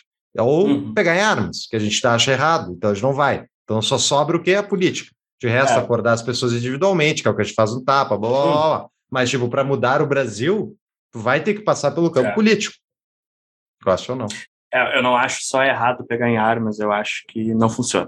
Mas o, o, o- é só complementando o que tu diz, né? Tá perfeito o que tu, que tu comentou, e ele diz que é assim por causa de coisas como tradição e costumes da sociedade. Né? Uhum. Quando a gente pensa em revolução, quando a gente pensa em, em mudanças bruscas, a gente esquece que a sociedade ela funciona de determinada maneira porque ela tem determinadas pessoas e costumes e um passado e, e várias coisas que estão ah, no jogo que são importantes e que devem ser levadas em consideração. Tu não pode mudar do nada a sociedade com, com porque ali existem determinadas pessoas que pensam de uma forma, que reagem de certa forma, que gostam disso, que não gostam daquilo, e tu tentar mudar do nada é perigoso porque tu não sabe qual, qual vai ser a reação dessas pessoas, eh, se elas vão se adequar a esse sistema ou não. Então por isso que a maioria dos liberais, enfim, outros outras ideologias acreditam muito mais na reforma do que na revolução. Tinha um último ponto do Popper que eu queria ressaltar, que é a questão da linguagem, né? Que ele Ah. fala justamente da, da manipulação da linguagem. E, tipo, o próprio Lhosa, né? Ele fala que, tipo, ele traz os exemplos de uso da linguagem que, pelos, pela escola de Frankfurt, né? De que linguagem é poder, de que linguagem... lin- Tem alguns deles que defendem que linguagem é tudo e tal. Tipo, ele é a própria construção do poder, né? A gente, no episódio da filosofia da linguagem, lá a gente trata justamente como a manipulação da linguagem é realizada justamente para dar poder. Mas, tipo, mas a linguagem é só, é um código, né? E é- ele é um código para facilitar a nossa comunicação, e se tu manipular isso, tu consegue sim favorecer a, su- a determinada pauta. E isso, essa briga de manter a língua, as palavras, o significado das palavras, é, é aí que está a manipulação que, especialmente, ao meu ver, a esquerda mais radical faz, que ela vai mudando o sentido. Então, democracia, tipo, deixa de ser um sistema para, enfim, para eleger seus líderes e tal, e passa a ser, tipo, ai, tu não é democrático, tipo, tu é, portanto, anti-civilização se tu não acredita que nesse sistema da democracia que eu estou falando é o que é correto. Tu é racista porque tu não está te declarando antirracista. Então, tipo, vão mu- mudando os, os postes, né? Vai mudando, vai sempre adiando onde é que está a posição, e, tipo, essa briga é o que eu falo sobre a própria, palavra liberal. A gente não pode abrir mão da palavra liberal. Os liberais deveriam, especialmente, se preocupar com isso. O Eli Vieira fala muito sobre isso também, que é tipo, se a gente abre mão da palavra liberal, logo mais a gente vai estar discutindo a palavra libertário, que, vai, que a gente tirou deles. Então, também tem vários sentidos, né? Não é só um. é, não é só A eles. que Manuela. Dávila se diz libertária. É, exatamente.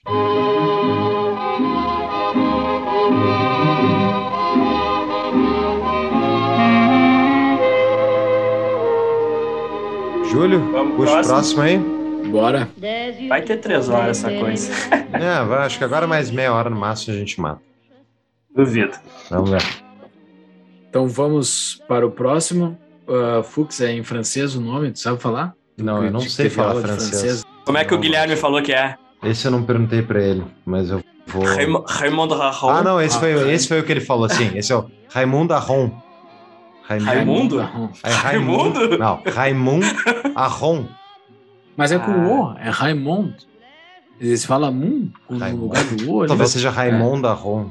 Mas é, eu sei É, que é Arron, Raimundo isso eu gravei. Lá. Então é esse cara aí. Esse cara, esse que é um Um francês. francês.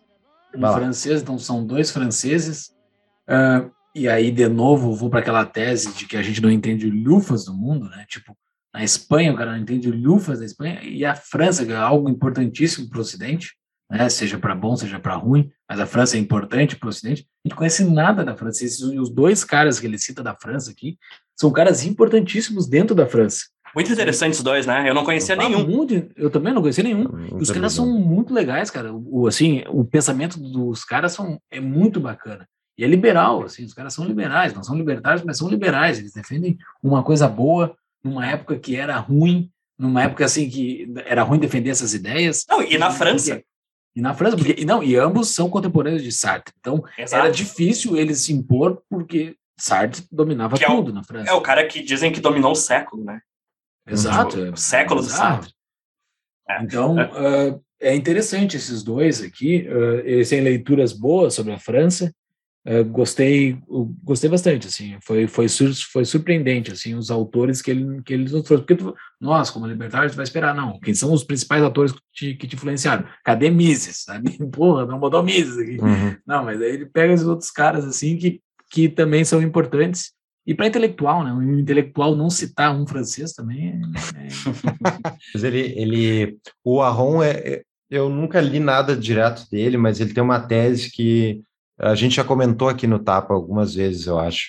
Eu não sabia que era dele, mas que o marxismo é uma religião secular, é uma, é uma religião Ah, Não. é religião, ele trata como É, religião. Mas... É uma religião, exatamente. E isso é, é muito interessante, né? Inclusive, ele fa- tem um paralelo que ele faz, que justamente, tipo, ela tem, é, tem seus pecados, né? Tem, tem, a- tem toda a sua estrutura de quem são os, os bonzinhos, quem são os maus, qual é o que tu faz que vai ser mal e tal. O paraíso. O paraíso, exatamente. E, Tipo, o principal luta do Arron foi contra os marxistas, né? E, inclusive, ele era um cara bem de boa temperança, de acordo com o Lhosa, e que ah, uma das únicas vezes que ele perdeu a paciência publicamente foi durante as revoltas de maio de 68, que é citada por 10 em cada 10 professores universitários como o grande movimento do Ocidente. É, como algo mega importante. Né? E daí, tipo, e o Lhosa desce a porrada, fala, mostra que, tipo, esse negócio teve um impacto minúsculo, teve, foi chamar atenção dentro da França e tal, mas que não foi uma coisa que teve. Não, diz que foi mega importante para eleger um presidente que era contrário a essa galera toda, né? Exatamente. E daí ele, ele, ele tem um texto muito bom aqui, que ele fala todas as crises revolucionárias, porque o francês já viu um monte de, de crise revolucionária. né? Uhum. Todas as crises revolucionárias francesas são seguidas depois da fase das, das barricadas e das ilusões líricas por uma ordem com a volta arrasadora do partido da ordem. Então sempre É. vai vir depois a marretada, sabe?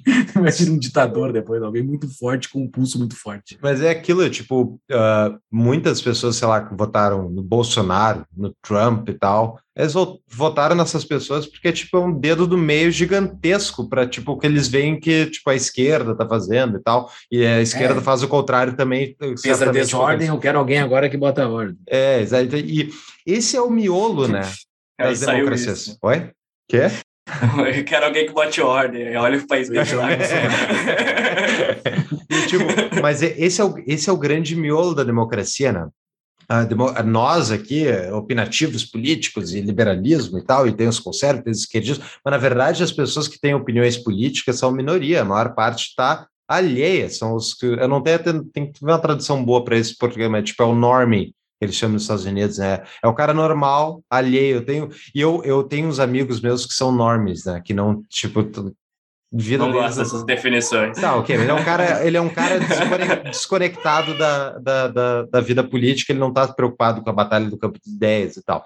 E eu gosto de ver, assim, tipo, eu, eu fico pensando o que, que tem que acontecer para esse cara se interessar minimamente a ponto de começar, tipo, não, não que ele não acompanhe notícias, não, tal, mas tipo, que ele comece a pensar assim, vai, eu tenho que me fazer alguma coisa, eu tenho que eu me instruir, eu tenho que pensar. Não, é, não, não tá no, no universo de muitas É, pessoas. eu passei por esse processo quando eu comecei a estudar política. né? Tipo, Que Foi chama- 2013, estava acontecendo as manifestações e eu não entendia absolutamente nada sobre nada disso que a gente está falando, nem tipo 1%. Uhum. E aí deu um totiquezinho, ah, vou aprender e tal. Mas é difícil, cara. A maioria da. Cara, brasileiro é um povo sofrido, é, tá interessado em trabalhar e ter o que comer amanhã, então eu nem julgo a maioria das pessoas Mas que não é, se interessam por essas o- coisas. é, O norme que o Fux acabou de descrever para o marxista é o lumpen pro- proletariado. é verdade. É o cara que não tem consciência de classe. Uhum, uhum. Então, vou descrever o lumpen agora. Não, Mas, é- ah, o, o, o- sobre a Revolução de 68, a Revolução entre aspas, o, ele cita um, um negócio que ele falou o movimento caótico que levará à latino-americanização das universidades francesas. Genial. Cara, isso é muito, É muito genial. O que, que é a Latino, latino-americanização? a América Latina já era piada naquela época. é. Acho que, acha que o processo será carregado de paixão e delírio e sendo controlado por grupos e grupelhos extremistas. Cara, ele definiu a América Latina. Hum. Ele é uma palavra muito boa. da América Latina. E o, o Lhosa, ele comenta como o Arron foi com, colega de classe do Sartre no início da vida, ah, ele tinham, eles tinham comunicação e tal, eles foram amigos na infância, E daí, tipo, um foi para um lado, outro foi para o outro. O Sartre, para quem não sabe, ele defendeu, uh, defendeu abertamente o regime stalinista e os campos de concentração antes dele, uh, os gulags, antes deles ficarem conhecidos do mundo, ele já defendia por princípio de que tinha, tinha que fazer, defendeu China maoísta, ele defendeu, assim, é, uma, é uma coisa atroz depois da outra. E daí o Lhosa comenta no livro, na parte do Arron, que ele vai visitar a França durante, tipo, acho que é 100 anos do Sartre, uma coisa assim, ele está na França, e daí está tendo uma grande exposição sobre o Sartre, tipo, por tudo, século do Sartre, isso que a gente comentou. E do Arron, que é da mesma época, não tem nada quase. E daí, tipo, e ele faz a tese de que, olha, que é, da, é o outro livro dele, do Lhosa, né? Que é a Sociedade do Espetáculo. Que os intelectuais histriônicos chamam mais atenção. Os intelectuais, tipo esse, o, o Sartre era chamativo, ele, ele brigava publicamente com as pessoas, ele fazia baderna, ele estava sempre por cima, estava na mídia. Isso chama mais atenção e, tipo, as pessoas muitas vezes prestam mais atenção daí, não pelas ideias, mas pelo, pelo fato que o cara tá na mídia, que é o que muitos artistas fizeram, né? Muitos artistas, eles se transformaram no, no, na peça, tipo, eu, a minha arte e eu somos um produto, não, não é a minha arte, é eu e a arte, né? E é o que a gente vê hoje nas mídias sociais, tipo, você tem que ter uma presença Tu não basta ter o podcast do Tapa, tem que ter o Instagram do um, o Instagram do outro, tem que ter o resto para as pessoas. Tem que fazer dancinha no TikTok. Exato, que tá todo mundo aguardando o Júlio fazer. Mas então, ó, já tô vendo, para quem tá vendo no YouTube, tu vê o início do passinho do Júlio. Oh, não! Oh, não! Então, ah, é interessante pensar isso, que tipo, isso eu concordo 100% com o Leo falou, é o chamar atenção, po- tipo, polemizar, ah, chama mais atenção e o pessoal presta mais atenção em ti, e, portanto, as ideias ressoam mais, mesmo que sejam ideias piores. Tem alguma uma outra coisa que conecta alguns autores aqui. Ele, ele cita que o Estado é mau, né? que o Estado é ruim. O Arron aqui ele, ele também fala isso. Ele cita que o primeiro inimigo da sociedade desenvolvida e democrática é o Estado. Isso foi bastante surpreendente para mim, assim, Uhum. porque ele cita como primeiro inimigo, é o, é o, é o grande mal, assim. É uma entidade constitutivamente voraz, opressiva, burocrática, sempre à espreita para o primeiro descuido crescer e abolir tudo aquilo que o Frei limita. Só para explicar um pouco mais sobre o pensamento dele, eh, ele mostra. Eu, o Lhosa vai falar aqui várias coisas sobre o Arron, mas ele fala aqui que, por exemplo, ele defendia a secessão da Argélia, que era algo que ele via como correto, segundo as ideias liberais, secessão. As, o- a- sociedades devem ter o direito de secessão. Ele fala aqui que as ideias do, do Arron eram coerentes e indiscutíveis, não é idôneo defender, por um lado, liberalismo e democracia, e por outro, uma política imperialista e colonial. Aí já pegando o gancho lá com o Gasset, que, que defendia algumas coisas estranhas, o Arron já era completamente contrário a isso. Tem outras coisas aqui que ele vai falar. Ele vai falar um pouco sobre como é complicado definir esquerda e direita. Ele vai falar, por exemplo, que dentro da esquerda existiam trotskistas, stalinistas, marxistas, sociais-democratas. Então, é difícil de tu falar numa única esquerda, que nem a gente fala muito aqui no Brasil, ah, a esquerda, a direita. Né? Tu vai olhar a direita, tem bolsonarista, liberal, conservador, reacionário, enfim. Interessante ele estar falando sobre isso. Ele também defendia a União Europeia, tá? tá diz aqui, né? Uh, defendeu a Aliança Atlântica e jamais admitiu que a União Europeia, que sempre apoiou, pudesse significar uma ruptura ou um distanciamento entre a Europa e os Estados Unidos. Ah, isso é bem interessante. Eu não anotei isso, mas agora que tu leu, eu me lembrei, né? A Aliança Atlântica é a OTAN, né? Ele sempre, ele, ele sempre, ele é um francês pró-americano, né? Que isso é bem, isso é bem e- estranho para um francês, assim. Ele defende bastante a participação dos Estados Unidos ah, como algo que é importante para que esteja ao lado da Europa, né? A Europa não pode se afastar dos Estados Unidos. E isso, sei lá, uma visão mais ocidentalesca, assim, parece ser, parece ser um cerne, assim, do negócio. Eu acho que é pragmatismo também, devido à questão da União Soviética. Tipo, tu tem Isso. ali a União Soviética invadindo tantos países pelo mundo e nós precisamos de alguma potência do nosso lado, porque daqui a pouco vamos ser nós. Uhum, exatamente. Eu acho que é isso, cara. Não tem mais nada aqui do Arron. Vamos para o Berlim, então. Isaiah Berlim. Saia Berlim. Adoro esse nome, Saia. É legal, né? Isaiah Berlim é um, é um Letônia. É Sir também, né? Porque É Sir, eles botam o exato. Sir. Ele é da Letônia, na época que ela era uma eh, parte da Rússia, né? Que o, os- o Isaiah Berlin, então, ele é de 1907, eh, desculpa, 1909 a 1997, foi a vida dele, é chamado filósofo, filósofo discreto pelo, pelo Lyosa, e esse, a vida desse Berlim é muito interessante, muito interessante, É. porque o cara, tipo, eles, ele sai de, da Letônia, eles vão para São Petersburgo, a família dele vai para São, São Petersburgo, que é onde acontece justamente o golpe eh, marxista bolchevique, né? E da- de lá eles fogem e vão para a, a Inglaterra. E eles, por serem uma família judia, embora ele depois tenha se tornado um, tipo, ele era um judeu não praticante, ele praticava o judaísmo, embora ele não se considerasse um, tipo, um, um Crente, religioso, um crente. acreditava. Obrigado. É, ele, ele achava importante a questão judaica, no caso. né? Exatamente. E, e daí ele era, durante a Segunda Guerra Mundial, o Berlim, então, ele foi conselheiro da parte, ah, ele foi conselheiro dos aliados, auxiliando no justamente a azeitar as relações entre Inglaterra e Estados Unidos. Ele circulava nos círculos diplomáticos, ele adorava ir nas festas e tal, e ele não tinha relações sexuais com nenhuma. Deus eu estava pensando, vai ser viado também. Mas, daí aos 50 anos de idade, ele descobre que ele gosta de transar com as mulheres, as mulheres dos, dos colegas dele da universidade. Ele tem caso com Justo. duas. E daí o Mas melhor. aquela, aquela. É, É, mas o melhor, o melhor dessa história. é é- top. Porque, é porque é, acontece isso porque é meio cativa né, a, a Uhum. questão sexual dele, porque ele vai para a Rússia e ele Isso, como- encontra. Pera, conta a história então da, da Rússia. É, enfim, ah, eu não vou lembrar do nome, mas é É a uma Ana. mulher. Xa- Xara, não é Sharapov. É, vai pro- Alguma coisa assim. Ele vai para. Peraí, peraí. Aqui. Malcovo, alguma coisa assim. ele vai ele vai visitar depois da Segunda Guerra Mundial ele vai visitar a Rússia ah, ah, a União Soviética no caso ah, como enviado diplomático da Inglaterra e ele lá ele resolve ir na cidade natal dele que é, vai visitar São, São Petersburgo e é São Petersburgo, acho que ele vai, né?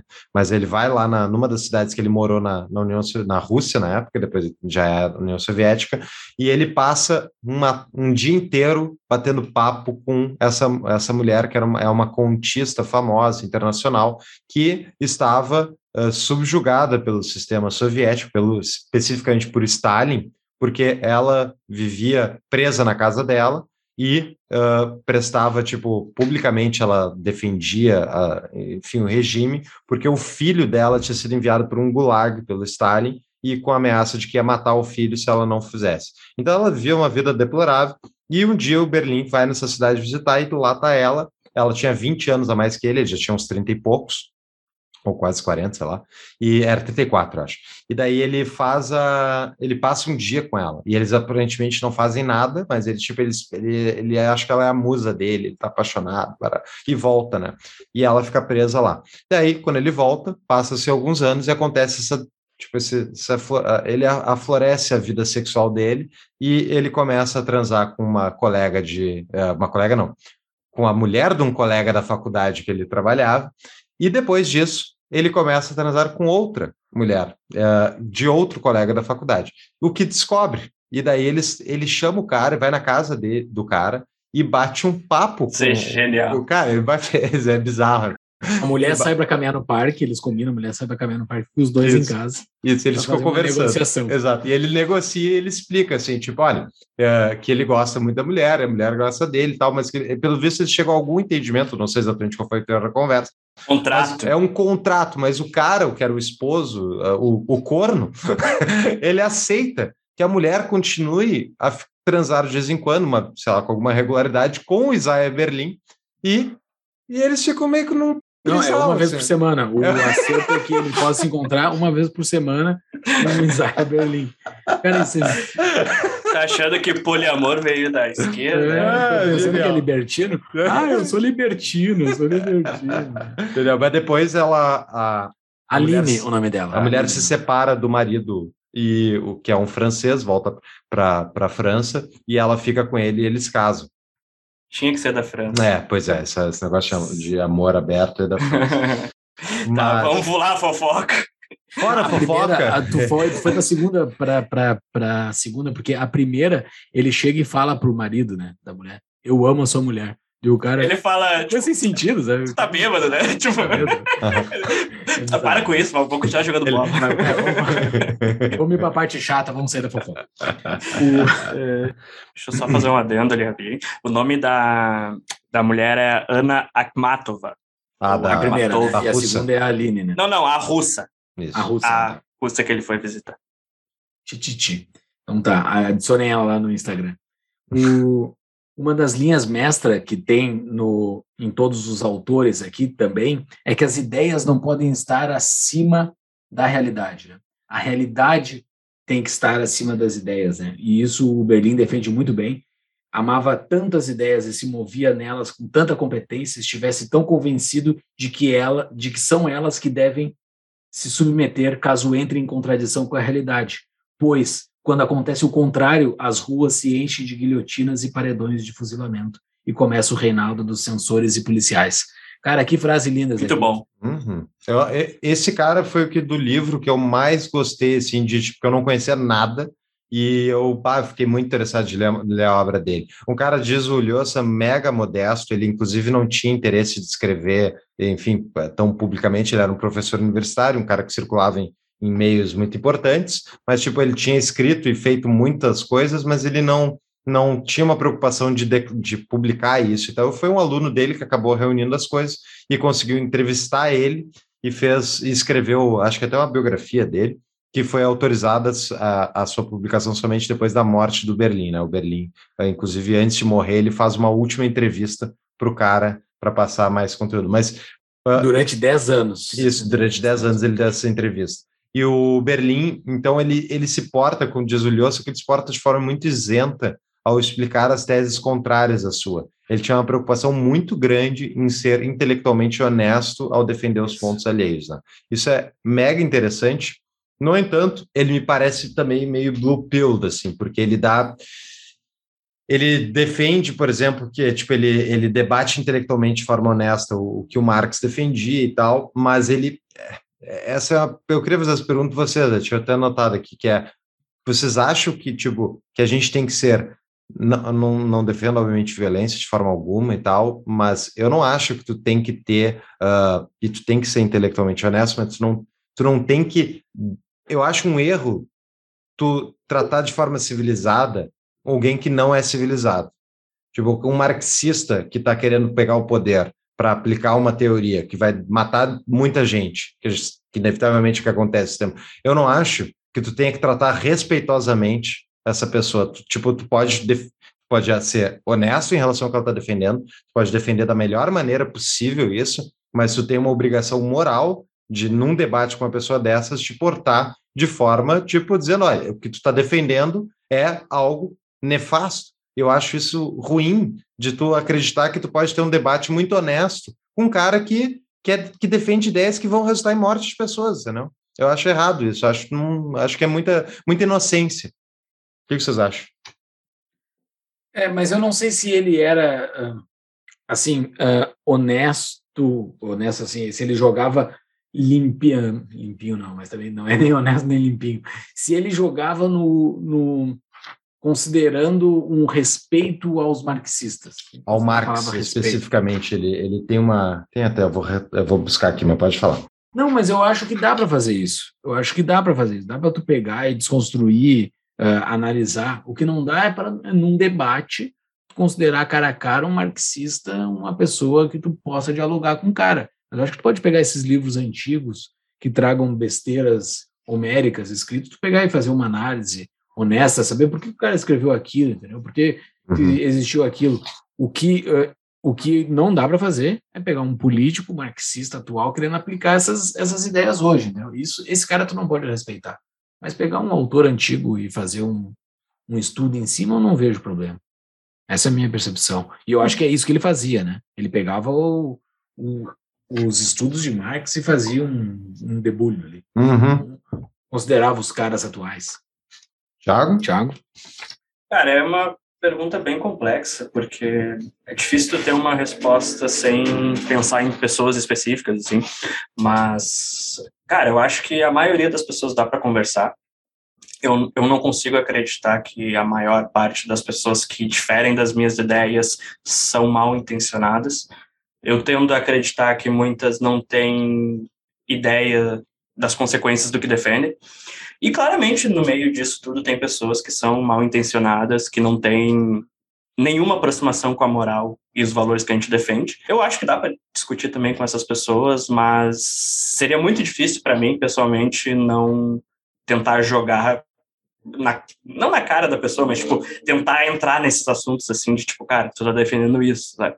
No fundo, essas ideias elas vão se transformar em assassinato, em fome, em pobreza. Uh, seria muito difícil não deixar as paixões né, se elevarem e a conversa ir para um, esse meio. né? Não, bom, bom- bons pontos. Eu não acho também que tem que ser desrespeitoso e tal, mas eu acho que tem que chamar, dar nome aos bois, né? Mas o Berlim era um cara. Da mesma, tão- olha só, Fala. Olha só, da, da mesma forma que eu acho que às vezes eh, a gente conversa com eh, libertários ou até liberais mais radicais que também parecem não se importar muito com gente mais pobre e que só quer liberar a economia e tipo, e foda-se, quem conseguir se dar bem vai se dar bem, quem não conseguir não vai conseguir. Eu também acho que essa pessoa tem alguns problemas no tipo de pensamento que ela tem e ela também não se importa e ela não tem uma moral tão parecida comigo. Então não é só a esquerda, na direita, Uhum. nos libertários, sempre vai ter pessoas que são meio, eh, na minha opinião, podres por dentro. Uhum. Não, verdade, é, um- é universal nos seres humanos, né? Ter gente ruim. Mas o ponto esse dele ser intelectualmente honesto, o, o porquê disso, né? O, o, o Berlim fala. É tedioso ler os aliados, aqueles que concordam com, nossos pontos, com os nossos pontos de vista. Mais interessante é ler o inimigo, o que põe à prova a solidez das nossas defesas. E, enfim, é, é essa, é- eu achei bem interessante ele, ele tem é uma obra bem importante grande. isso. Uhum. Ele tem uma obra bem grande, ele explica muitas coisas, ele participou, inclusive, também ele aconselhou a formação do Estado, eh, Estado de Israel, que até o próprio Lhosa comenta que talvez tenha sido a grande falha dele, que em todos os textos que ele defendeu a unidade de Israel e a, e a criação do Estado, ele não cita a questão da, dos, Dos residentes, eh, dos árabes que residiam lá, né? Mas, Palestina, né? exato, e daí, tipo... É, dos árabes não, dos muçulmanos. Desculpa, é, dos muçulmanos lo- localizados na região. E outra teoria que o Berlim tem que é muito interessante, que é aquela questão das verdades serem contraditórias, né? Que a gente muitas vezes tem verdades que se contradizem.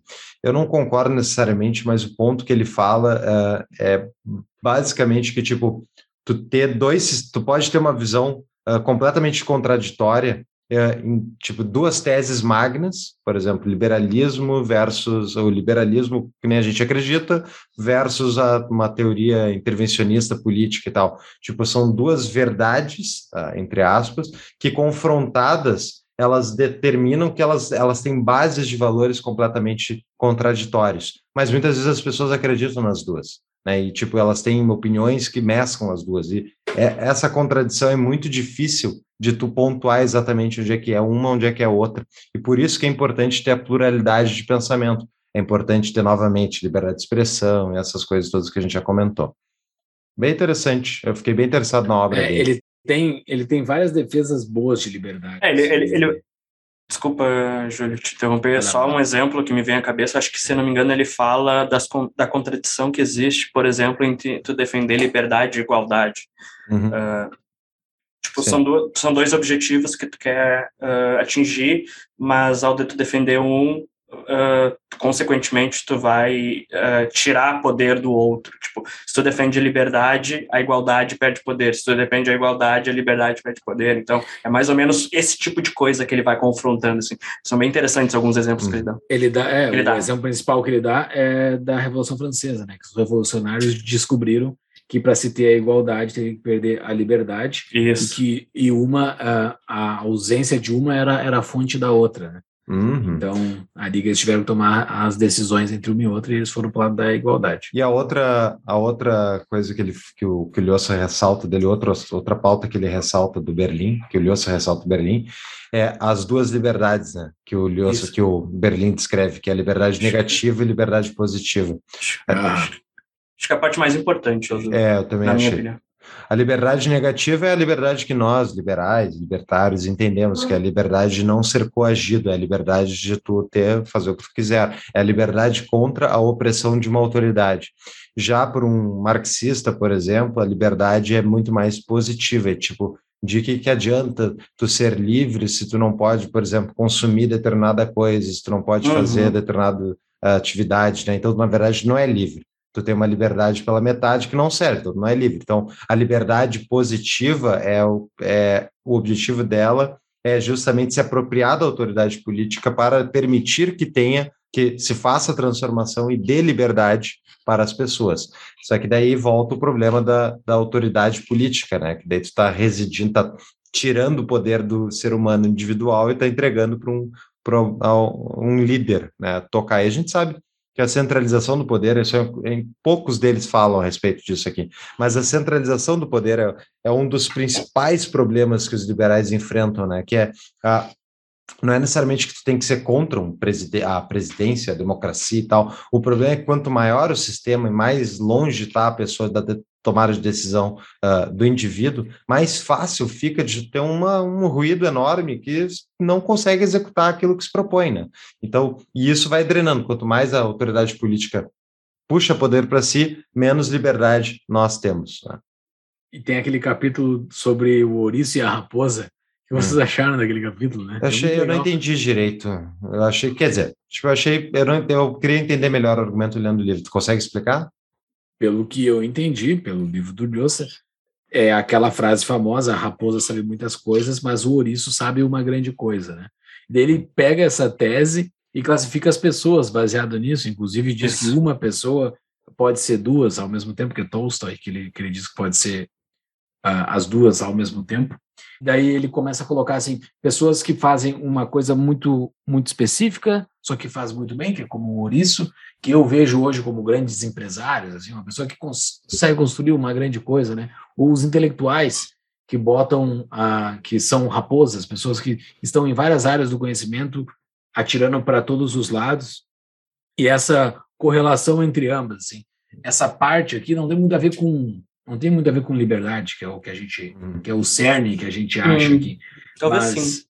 Tu acha que sim? Eu, eu só É. achei uma tese interessante, assim, porque eu tenho essa mania de olhar as pessoas e classificar, mas geralmente eu classifico comparando com outras. Ah, essa pessoa parece aquela.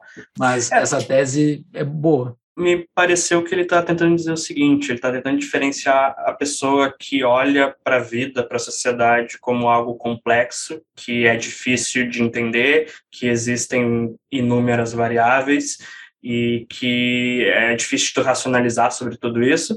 E aí tu tem várias ideias e tu entende que várias, sei lá, várias coisas implicam nesse funcionamento e tu tem a pessoa que tem uma visão sobre tudo isso, que ela acha que tem a resposta para tudo, que ela acha que o sistema tem que funcionar assim, ou que ele funciona assim, que ela tem a verdade dentro de si. Me pareceu mais ou menos isso que ele quis dizer com, com essa questão da Ouriço e Raposa. Uhum. É, é pode ser. Eu, É. eu não cheguei a ver isso, mas eu me interessei pela tese. assim. Visões unificadas versus a falta de uma unidade na visão, né?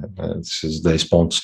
O, e o próprio Lhosa comenta, né, que o Berlim era um liberal social-democrata e o seu foco era a tolerância. A tolerância talvez seja um dos valores que o Lhosa mais ressalta desses Ah, vários exato. autores, né? Como eles eram demo- democráticos e democratas e tolerantes, que eles, enfim, que é é, enfim, é, a gente já falou exaustivamente sobre democracia. Ahn, por mim, do Berlim é isso. Eu tô pronto para o último. Ponto, é, só para dizer que ele era um social-democrata, né? Aqui diz, né? Isaiah Berlin sempre acalentou dúvidas social-democratas quanto ao laissez-faire, né? o- enfim, o capitalismo de livre mercado, e voltou a manifestá-las poucas semanas antes de morrer. Eh, na, na Splendid da entrevista, uma espécie de testamento que concedeu, enfim, Steven Lux, repetindo que não podia defender, sem sentir certa angústia, a liberdade econômica irrestrita que encheu de crianças as minas de carvão. né? Ou, da- ele, como outros, né, eh, era bem crítico à liberdade econômica, era muito mais social-democrata do que um verdadeiro liberal de livre mercado. Uhum. É isso aí.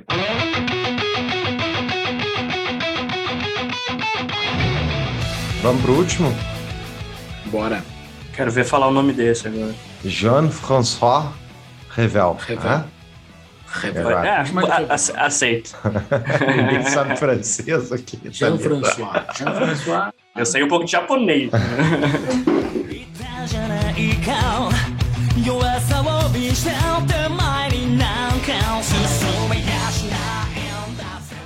agora vai vir cultura otaku agora no final do episódio. Anime. nunca, nunca botei anime na trilha sonora até hoje. meu. Esse cara, fala. esse cara me surpreendeu pela linha que o Lhosa estava mostrando, assim. Ele estava indo numa linha meio que para mim tudo era popper, assim.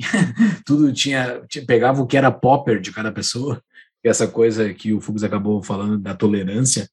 Mas aqui esse Revel, ele ele bota a tese que para mim é muito importante, que a sociedade, a democracia em si, ela, ela é muito bobinha, muito inocente, não consegue ver que os caras que estão fora do jogo democrático, principalmente os caras que estão fora do Ocidente, conseguem minar de uma forma muito simples o Ocidente, principalmente quando ele cita os, os americanos e e o Partido Democrata, quando, quando conseguem colocar coisas que vão contra os Estados Unidos, contra a própria nação, dentro de fragmentos eh, de dentro da sociedade, que no caso dos Estados Unidos é o Partido Democrata. Eh, e eu não esperava isso do Lhosa pela linha que ele estava vindo dos outros seis autores. Assim, eu- eu não me via que isso seria algo relevante para o Lhosa, mas eu achei interessante. Mas também os outros autores ele defendia muito os Estados Unidos, o, o, a- os Estados Unidos como algo importante para o Ocidente. Então faz sentido. Só que eu fiquei surpreso, eu já estava meio de saco cheio, assim, já estava terminando o livro. Eu, pô, esse cara, o que, que vai vir de novo aqui, sabe? E veio uma Hum. coisa nova, assim, veio um pensamento novo. Isso, Só pegando o gancho no que tu falou, Júlio, ahn, tem uma parte aqui, um subtítulo desse capítulo, que é como terminam as democracias, né? Que é o que tu estava Uhum. falando. Sim.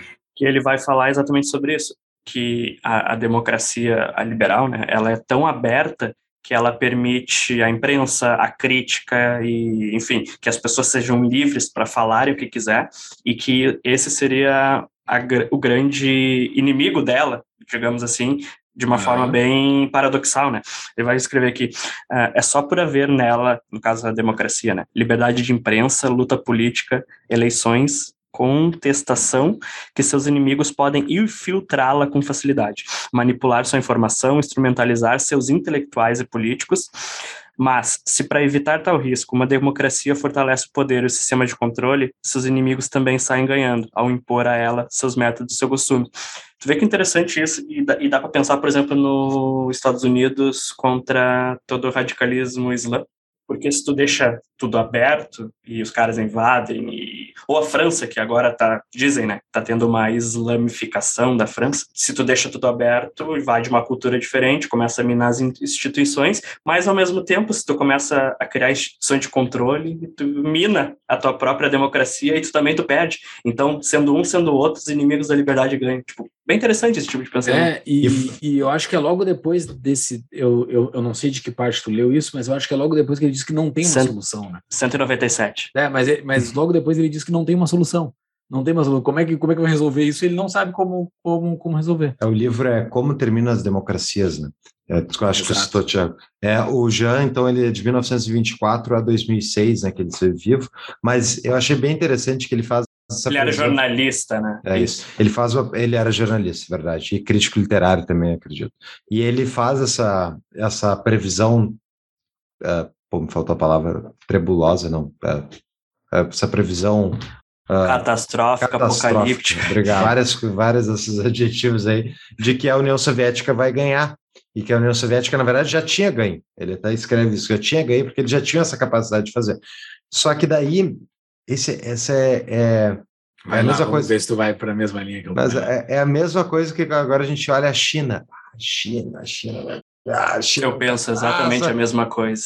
Sistemas abertos ganham de sistemas fechados. E a, a principal questão é porque, ah, pega o caso da China agora, para a gente pegar um caso bem mais presente.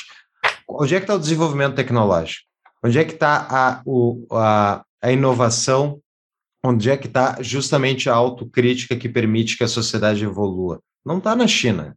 A China ela pode estar produzindo um monte de coisa, ela pode estar desenvolvendo eh, economicamente um monte, mas ela, o, o controle central de uma sociedade fechada versus uma sociedade aberta vai, ao meu ver, inevitavelmente sempre perder, porque justamente na, é na pluralidade e é na, na possibilidade de o ser humano livre agir e criar é que tu tem a possibilidade de criar desenvolvimento muito além daquilo que um planejador central conseguiria fazer.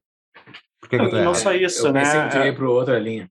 É, eu ia comentar mais da questão econômica, né? De tu ter um, uma, de tu não ter a economia aberta, tu ter de certa forma uma economia mais planificada, mais rígida, tu vai criando problemas. Tu vai, com certeza, tu vai se desenvolvendo menos, mas tu vai criando ali um problema que no futuro pode se, transformar numa bomba relógio. Da mesma forma que tu tem os bancos centrais, as democracias. Eu acho que a China vai chegar no momento que vai explodir aquilo ali e vai dar uma crise econômica igual ou pior do que a gente tem, vai ter por aqui em algum momento também.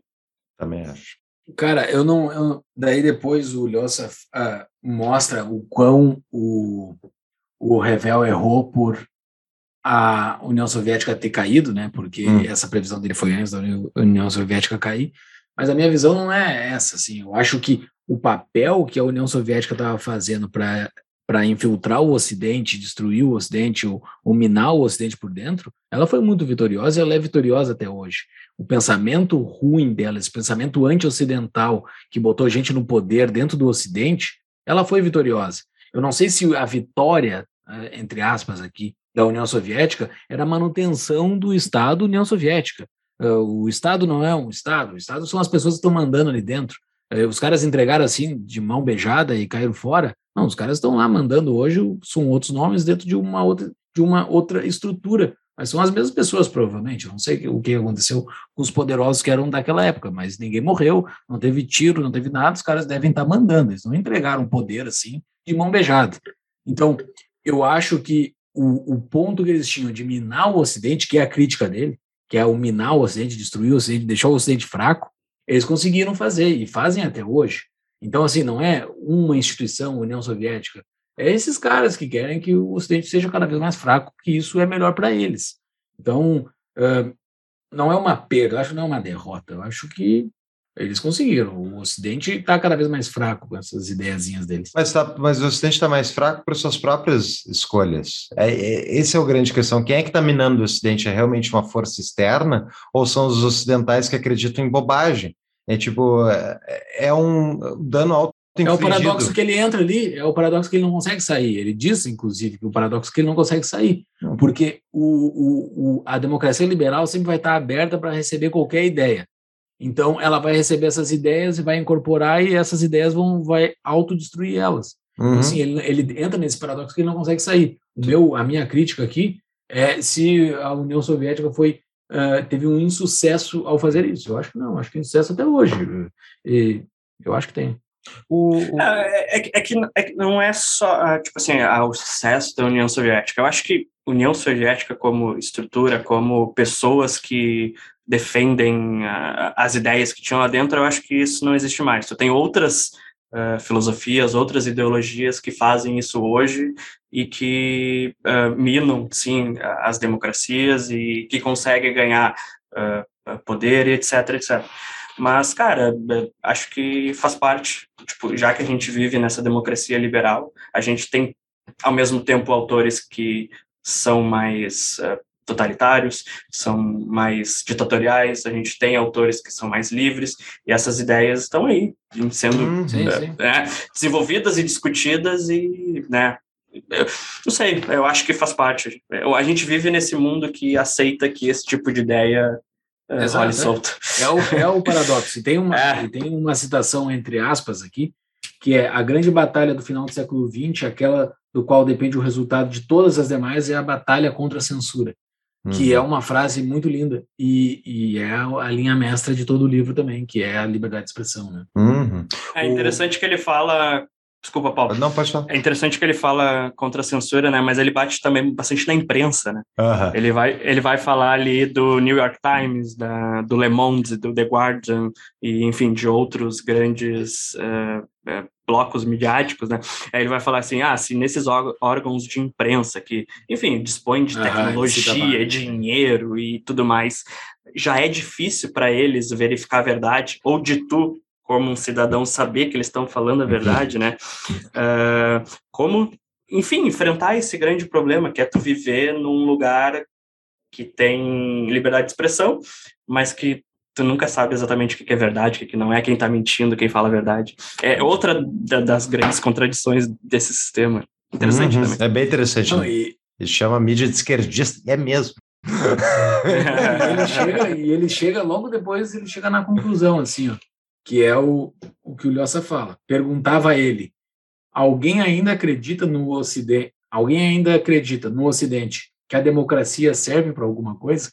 Tá quase lá. Assim, esse cara aqui tá quase chegando lá. Só mais um empurrãozinho, o, o Revel ia. Mas o Lhosa termina o livro ah, falando justamente que ele tem uma ah, ah, contrapondo essa visão do Revel de que eh, ele tem uma visão anti-gramsciana, né? E a ideia do Ah, Gram- eu Ah, grifei essa parte essa- também. Grifei essa também. é. A ideia do Gramsci é justamente tu, faz, tu cooptar o não o Os intelectuais. os intelectuais, o, a, aquilo que dá sustentação intelectual ao Estado, aquilo que dá suporte à existência do Estado, e tu coopta eles para que o sistema né, se vire.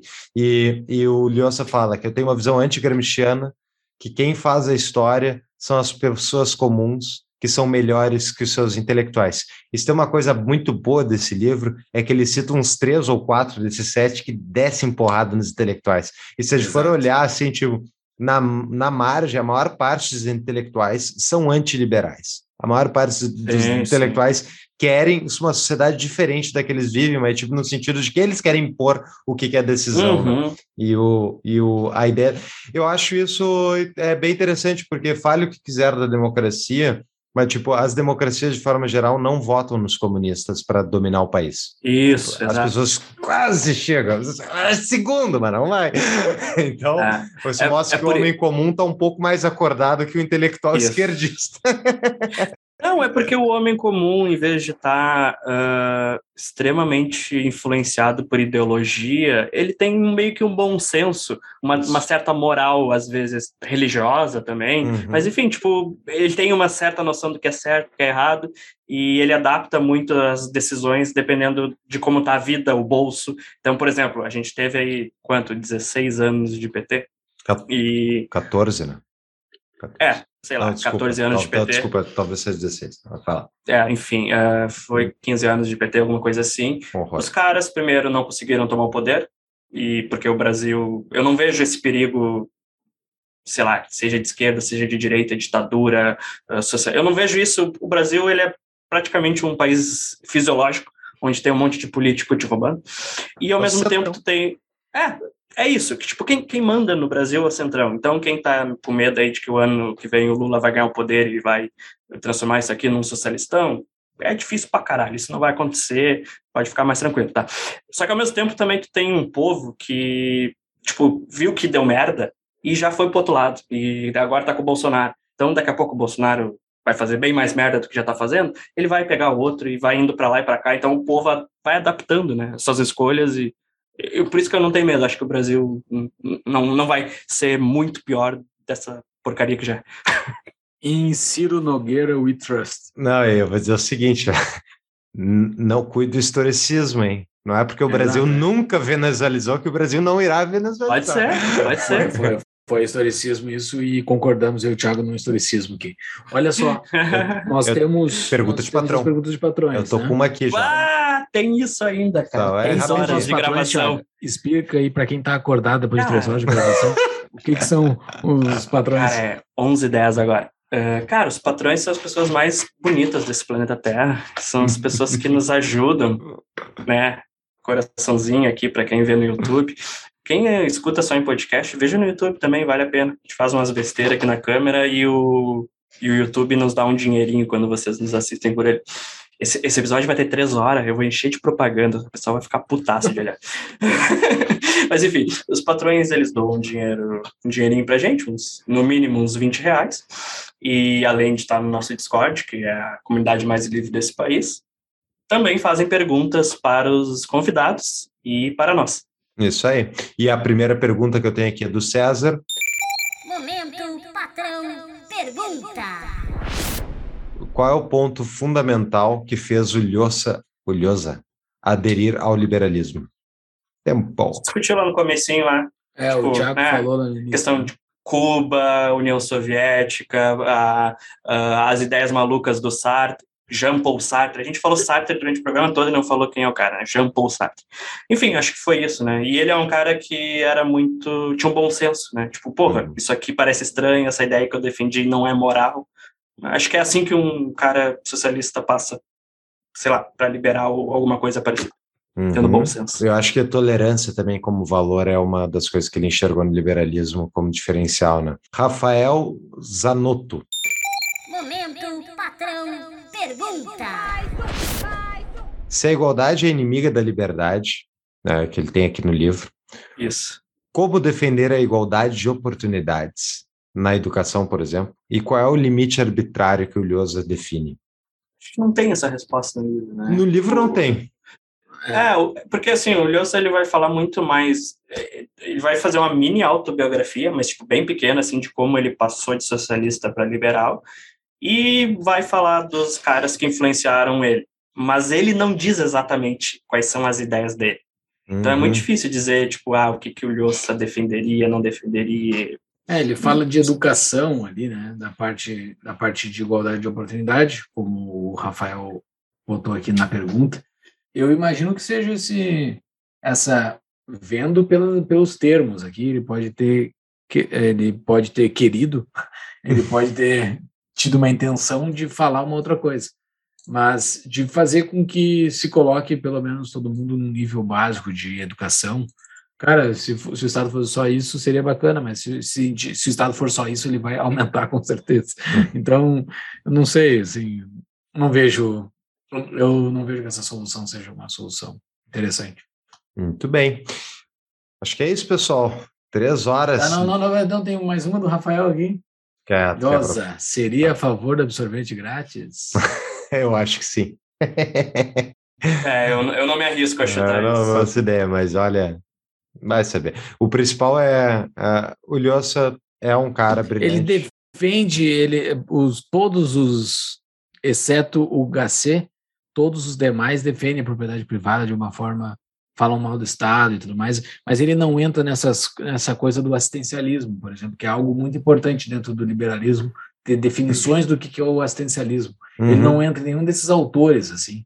Então, ah, o absorvente grátis, eu acho que todos entendemos, é um assistencialismo, né? Então, ele não, por ele não mergulhar nisso, não saberia responder. Uhum. Mas É, tem autores ali, né, que nem eu comentei, que vão falar de seguridade social, de escola, de educação. Agora eu esqueci qual deles eu falei, mas eu falei, tá gravado. Ah, Enfim, eh, tem alguns que falam uma coisinha aqui e lá, mas é difícil de saber ah, em- até que ponto o Lhosa tá Eu falando das ideias do cara e é Exato. essa uma ideia que ele defenderia, entendeu? Não tem como Sim. saber Exato. muito bem isso. Muito bem, pessoal. Três Vai fazer horas. uma- Dica de livro? Chaves, como dizia meu velho avô, se quiser chegar a ser alguém, devore os livros. Quê? Que devore os livros. Dica de livro é O Chamado da Tribo. Para quem não leu, leia o livro. Vale a pena É, é- demais. Acho que sobre o livro é isso. Quem quiser continuar mais ou menos nesse tema, os nossos podcasts, principalmente os que eu ando participando, eles estão tendo mais ou menos uma linha. A gente falou sobre o mil, que fala que é, enfim, liberalismo clássico. Uh, participei do episódio com a Marise, que a gente falou sobre liberalismo. Agora esse que também a gente faz um apanhado sobre liberalismo. Então, quem quiser continuar no tema, eu indico esse livro, O Liberalismo Antigo e Moderno, que eu acho que a gente indicou também lá no episódio da Marise, que é o livro do José Guilherme Merkel. E também caso alguém já tenha lido esse e quiser ir para o outro lado, eu tenho um outro livro aqui para indicar, que é o Teorias Cínicas, Legal. da querida amiga do Eli, Ellen Pluck Rose Oliveira, e ela vai fazer essa análise, só que da galera pós-moderna. Então, quem quiser sair um pouco do liberalismo e um pouco para a galera da esquerda, esse livro é muito bom. Muito bem. E vai estar, o, Excelente. vai estar o chamado da tribo lá também. E a gente teve 10 pessoas que compraram os livros da chamada da tribo. Então, parabéns, vocês 10 aí. Estão de parabéns. Vocês ganharam, parabéns. Exato. Os três se leram, né? Um- Tem que se ler. Quando nos encontrar, vão ganhar um UPA. Isso aí. Ah, é, o- a dica de livro que o livro me deu é o tal do Fundamentos da Liberdade. Fundamentos da Liberdade do Hayek, que eu quero comprar. Vai ter uma sequência. É, vai ter uma sequência, vai estar tudo no show notes. E quer seguir ouvindo Tapa da Mãe Invisível, ouça o episódio indicado no decorrer, que foi sobre o Hayek, episódio 116, que nós entrevistamos o João Pedro Bastos, falando sobre as ideias do Hayek, e também tem fofoca lá no meio. Isso é importante. Tudo bem, pessoal? Grande episódio, literalmente, mas eu acho que válido, muito válido. O maior, o maior podcast da história até Maior. agora. Maior Será? episódio. Com certeza Sim, será. Tranquilo, tranquilo. Sem Pô, medo mas, de mas falar. a gente falou de sete autores liberais, hein? Tá. Exato. é, é, é gente, né? Vamos lá, pessoal. É, na, pro- na próxima a gente pega um uma menorzinho. Pessoal, saindo aqui também, saindo aqui daqui, vocês podem ir lá no Apoia-se também e se tornar um apoiador, né? Verdade. Dá uma, dá uma mão aí, termina aqui, terminou de ouvir, vai lá no Apoia-se, 10 pilinha lá, entra no Discord e daí estaremos conversando por lá. Boa sugestão. Fechou, pessoal? Até a próxima. Até mais. Tchau, tchau.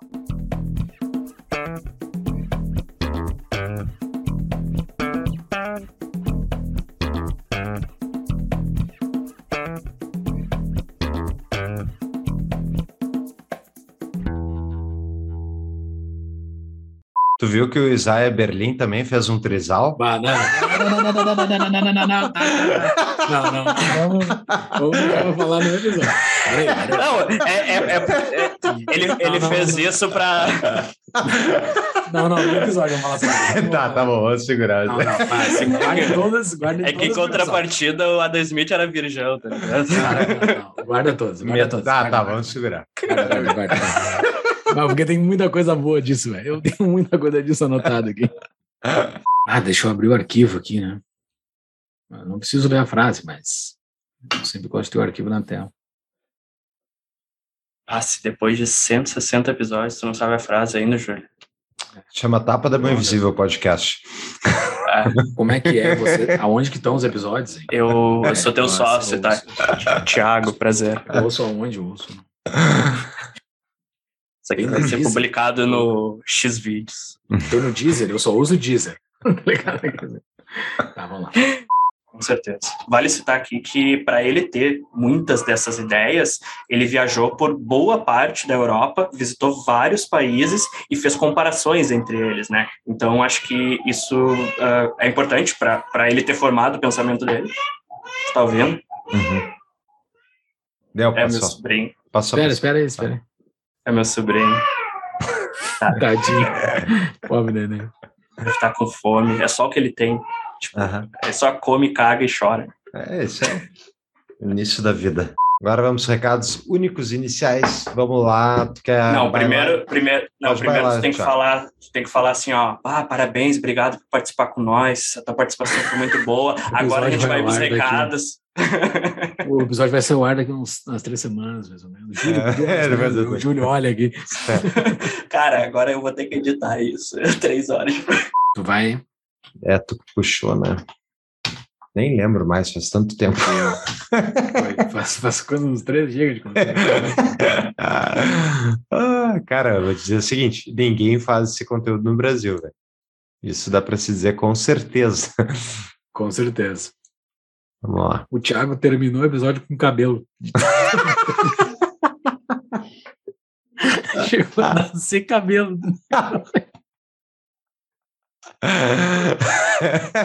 ah, tá, vamos lá.